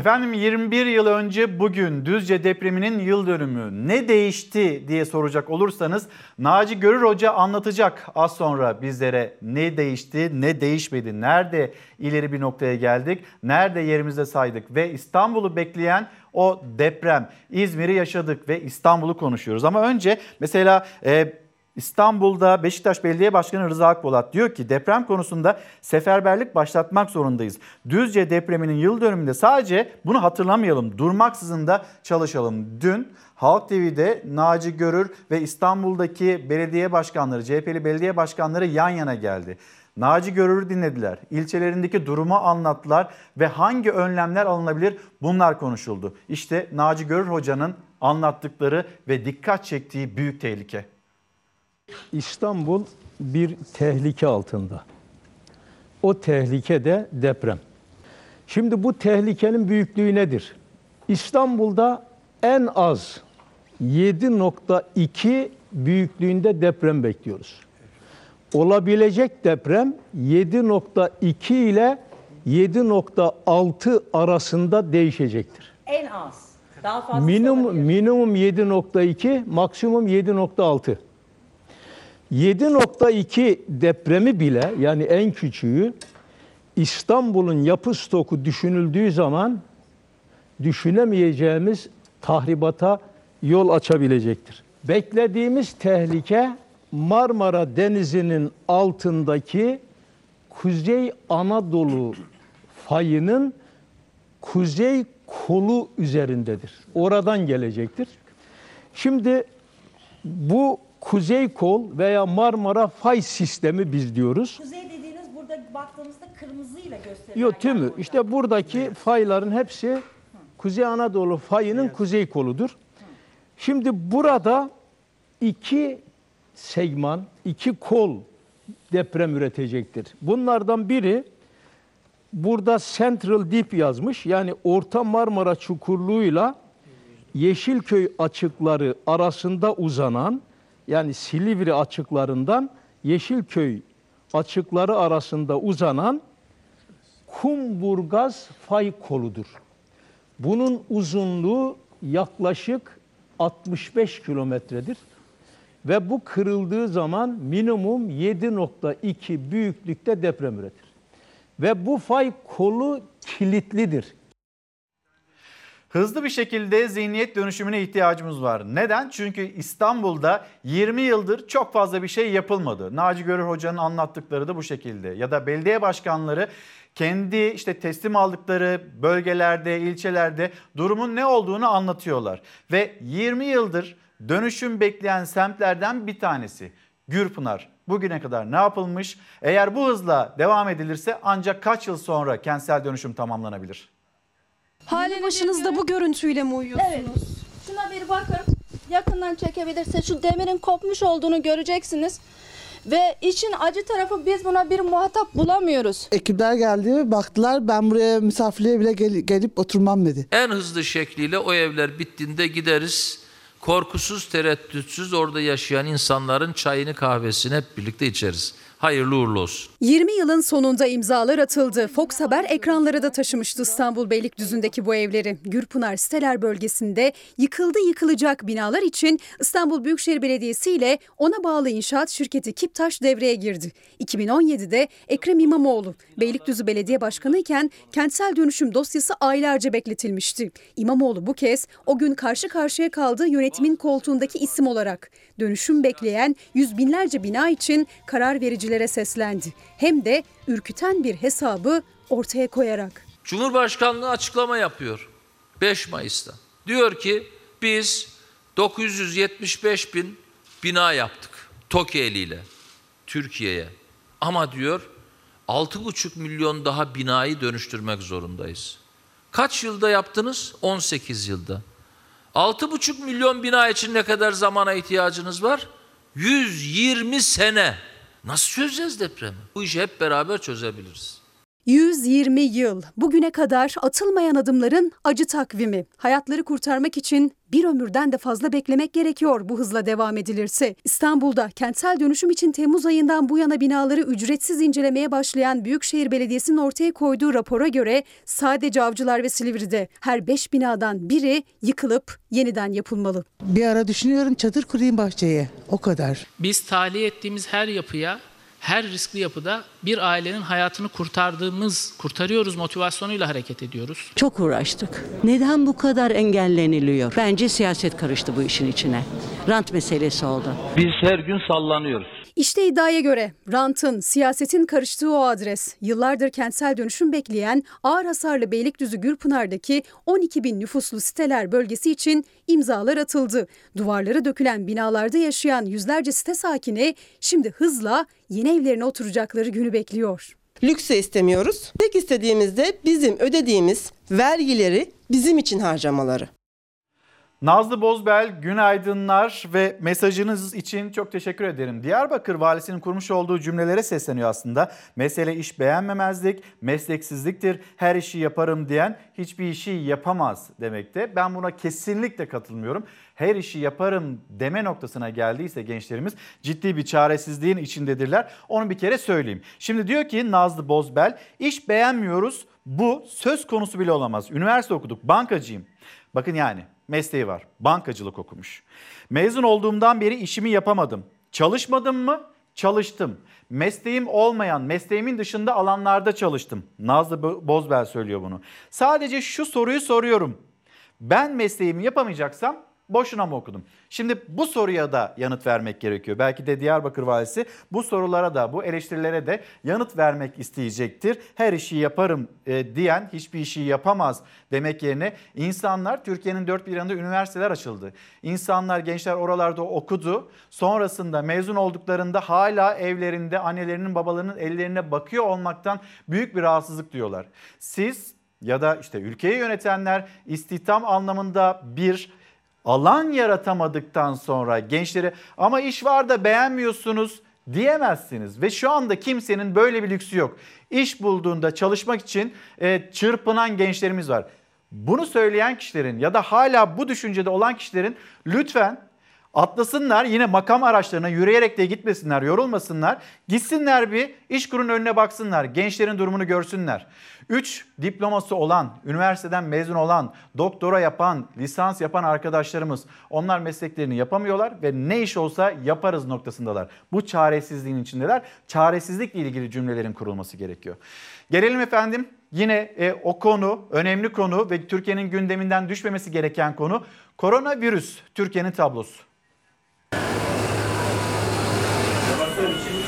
Şu anda pek çok kişi kurallara uymadığı için birkaç gün içinde Covid-19 hastası olacak. Alarmın rengi kırmızı. Açıklanmayan günlük vaka sayılarını sadece İstanbul için bile 15-20 bin olarak tahmin ediyor uzmanlar. Salgının düzeyi yatıştırılması güç bir seviyeye ulaştı. 15-20 bin kadar da İstanbul'da vaka olduğunu tahmin edebiliriz. Alınan önlemlerin bu salgın düzeyinde bu salgını kapsaması ve yatıştırması mümkün değil. Sağlık Bakanlığı'nın tablosunda ağır hasta sayısı 3095. Hayatını kaybedenlerin günlük sayısı ise 86. Salgının merkezi İstanbul'da ve yine hastanelerde büyük yoğunluk yaşanan Ankara'da 65 yaş üstüne sokağa çıkma kısıtlaması geldi. Covid açısından biz Ankara'da tam kapasite çalışıyoruz. Yani hastane başvuruları İstanbul'daki kadar sıkışık ve sıkıntılı görünmese de bütün servislerimiz dolu ve yoğun bakımlarımızda çoğunlukla yer olmuyor. Servisler dolu, yoğun bakımda yer yok. Ankara'daki son durumu böyle özetledi Gazi Üniversitesi'nden enfeksiyon hastalıkları uzmanı Profesör Doktor Esin Şenol. İstanbul'da ise çok daha yüksek vaka sayıları. 13 bin vakaya filyasyon yapılmışsa e, yaklaşık 3 bin pozitif dün Ankara'da oradan e, bulunmaktadır. Bunun dışında hastane başvurularını da ekleyecek olursanız Ee, Ankara için öngörebileceğimiz bu sayının 3-4 bin civarında olduğu anlaşılır. İstanbul'daki rakamlar bunun 5 katı kadardır. Yani buradan 15-20 bin kadar da İstanbul'da vaka olduğunu tahmin edebiliriz. Uzmanlara göre vaka sayısı açıklanandan kat kat fazla. Bu yüzden İstanbul ve Ankara'da yeni tedbirler alınıyor. Ancak bu tedbirler de yine uzmanlara göre kontrolden çıkan salgını önlemede yeterli değil. Ne kadar çok sayı görürsek, ne kadar çok vaka görürsek ağır vaka ve ölüm görme olasılığımız da o kadar artıyor oransal olarak. Şu anda pek çok kişi kurallara uymadığı için birkaç gün içinde Covid-19 hastası olacak. Her zamankinden de yakın herkese koronavirüs. Geçen hafta iş yerlerinin 22'den sonra kapanmasına karar verilmişti.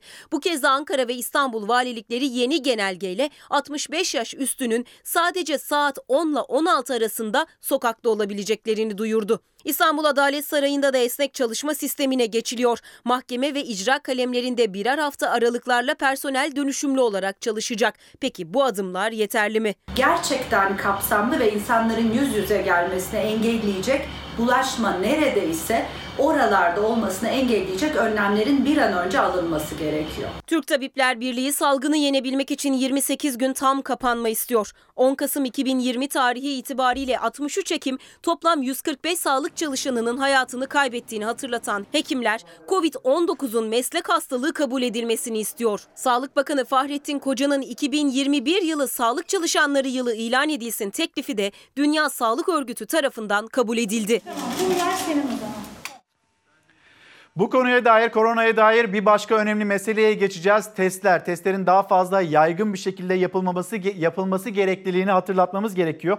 Kalabalık kuyruklarda ve sonrasında yapılan testler yalancı negatife sebep olabiliyor. Bunu bir hatırlatalım ve yine açık alanlarda test uygulaması yapmamız lazım. Ulaşılabilir, yaygın test yapmamız gerekiyor. Çünkü artık ipin ucu tamamen kaçtı. Sağlık Bakanı cümlelerinden de bunu anlıyoruz. Peki test kitlerinin de test edilmesi lazım. Bir gün gazetesinin haberi ülkede COVID-19 vakaları hızla artarken toplu taşımalardaki kalabalık tehlikeyi arttırıyor ve önlem almayan iktidarsa suçu vatandaşa, yurttaşa yüklüyor diyor Bir Gün Gazetesi. Sağlık Bakanlığı güvenilirliği ve doğruluk oranı aylardır tartışma konusu olan koronavirüs test kitlerine ilişkin dikkat çeken bir duyuru yayımladı. Duyuruda COVID-19 test kitlerinin yeterli sayıda klinik numuneyle test edilemediği ve belirlenenden daha yüksek hata payı barındırabileceğini e, belirtildi. Bu konuya dair TÜBİTAK'ın çalışması var. Burada yaşanabilecek o yalancı negatifi engellemek için TÜBİTAK ciddi bir çalışma yaptı ve bununla ilgili de bir başarı elde edildi. SARS-CoV-2 referans malzemesinin üretim aşamasını gerçekleştiriyoruz. TÜBİTAK Ulusal Metroloji Enstitüsü COVID-19 testlerini daha da güvenilir hale getirecek referans malzeme üretti. Sanayi ve Teknoloji Bakanı Mustafa Varank'ın sosyal medya hesabından duyurduğu referans malzeme yurt dışında sadece 5-6 enstitü tarafından üretilebiliyor. Kullanıcıya ulaşana kadar ürünlerimizi eksi 80 derecede muhafaza edeceğiz.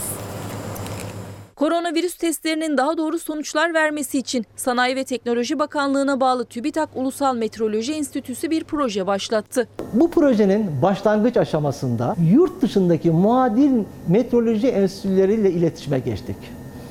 Onlardan üretmiş oldukları RNA tabanlı referans malzemeleri karşılaştırma amacıyla kullanmak üzere istediğimizde bin dereden su getirdiler diyebiliriz. Yurt dışı enstitülerden bilgi gelmeyince TÜBİTAK'ın uzman kadrosu kolları sıvadı. TÜBİTAK laboratuvarlarında gece gündüz çalışıldı. Bu aşamada üretilen referans malzemenin tüplere dolumunu gerçekleştiriyoruz. Referans malzemenin çalışmaları 3 ay gibi kısa bir sürede tamamlandı. Bu çalışmalarla TÜBİTAK Ulusal Metroloji Enstitüsü virüs mutasyonu uğrasa dahi çok kısa sürede yeni tip referans malzeme üretecek birikime sahip oldu. Şu anda milli ve yerli olaraktan üretmiş olduğumuz bu referans malzemeyle yapılan PCR tabanlı ölçümlerin kalitesini ve güvencesini çok ciddi bir şekilde teminat altına almış durumdayız. Ve gördüğünüz üzere referans malzemenin bu sıcaklıklarda kararlı olduğunu gösterdik. Türkiye için önemli bir çalışmaydı. Bilim, bilim insanlarımızla gurur duyuyoruz. Üstelik bu çalışmada yer alan kişilerden, bilim insanlarından bir tanesi Sema Akyürek. O da benim arkadaşım. Kendisiyle ve oradaki herkesle gurur duyuyoruz. Ve bu tür başarılara çok ihtiyacımız var. Aşı konusunda Türkler, Türklerin elde ettiği başarılar. TÜBİTAK bu testleri daha güvenilir hale getirmek için büyük bir çaba içinde. Teşekkür ediyoruz. Toplum sağlığı açısından çok önemli. Bir yandan bilim insanları çalışıyor. Diğer yandan çarşıda, pazarda kimse de dikkat etmiyor. Burada da titiz davranmamız gerekiyor. İşte bakın bu durumu yaşayanlar, koronavirüsle mücadele edenler, insanlar nasıl bir tabloyla karşı karşıya kaldıklarını, nasıl düzeldiklerini ya da nasıl düzelebileceğimizi onlar anlatıyorlar.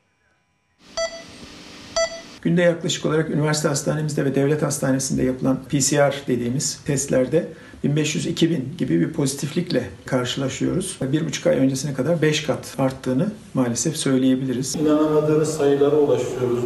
3-5 değil de 10, 20, 30, 100, 150 sayılara ulaştık. Küçük yerlerde.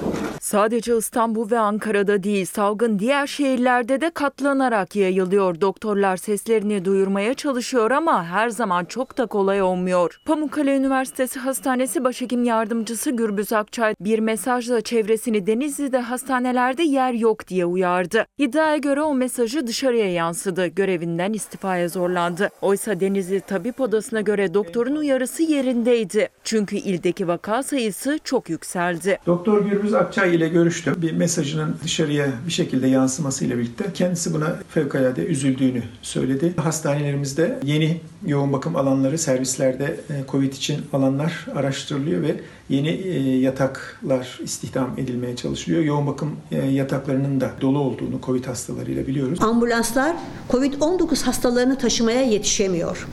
Hastalar saatlerce sedyelerde bekletiliyor. Hastanelerde mevcut servisler yetmiyor. Önce İstanbul Tabip Odası'ndan yükselmişti hastanelerin kapasitesinin yetersiz kalmaya başladığı iddiası. Denizli'deki doktorun tepki çektiği uyarıyı ise zaten resmi yetkililer de doğruluyor. Isparta İl Sağlık Müdürü son 10 gündür sadece iki ilçede bile korkunç rakamlara ulaşıldığını söyledi. İçiboğlu, Kelendos'ta şu son 10 gündür korkunç rakamlara ulaştık. Yoğun bakımda yatması gereken birçok hasta acillerde ya da servislerde bekletilip yoğun bakım yataklarının boşalması bekleniyor. Farklı illerde doktorlar özellikle ağır hasta sayısındaki artışla birlikte yoğun bakımlara dikkat çekiyor. Sokakta ve hastanelerde tedbirlerin artırılmasını istiyorlar. Yaklaşık 1,5-2 ay öncesine kadar 4-5 kat fazla miktarda hasta sayısı, pozitiflik sayısı artmış durumda. Bu hızı düşürmemiz gerekiyor. 5 yıldır olduğu gibi bu senede Türkiye'nin en etkin 50 finans yöneticisi seçildi. O başarılı isimlerden birisi de Ebru Özlü Pelit. Sayın Ebru Özlü Pelit'i davet ediyoruz. The Walt Disney Company Türkiye, İsrail, Yunanistan CFO'su.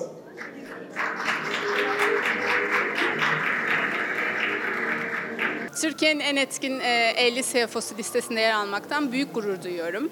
E, ayrıca e, listede yer alan e, 11 kadın finans yöneticiden biri olmak benim için ayrıca mutluluk verici. Türkiye'nin önde gelen şirketlerinin en üst düzey finansal yöneticileri değerlendirildi. En etkin 50 finans yöneticisi seçildi. The Walt Disney Company TIG Mali ve İdari İşler Başkanı Ebru Özlü Pelit de ödüle layık görülen isimler arasında. Tüm meslektaşlarımı tebrik ediyor, e, başarıların devamını diliyorum. 2020 yılı salgın nedeniyle ekonomi ve iş dünyası için zorlu bir yıl. Hala etkileri de devam ediyor. Ancak tüm zorluklara rağmen fark yaratan yöneticiler var. Beşinci kez belirlenen en etkin 50 CFO listesine girenler de o fark yaratan isimler.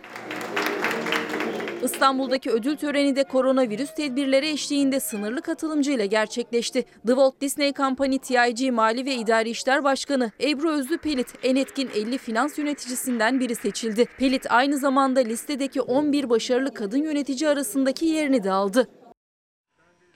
Gökçe Bürüç günaydınlar diyor ki orman enstitü mühendislerini de lütfen dile getirir misiniz? Bizim de mesleğimiz var demekte. İşte yani meslek beğenmiyorlar, mesleksizler, her işi yaparım diyenler hiçbir işi yapamaz. Öyle bir şeyin içinde değiliz. Bir kez daha söyleyelim. Efendim bugün için noktalıyoruz.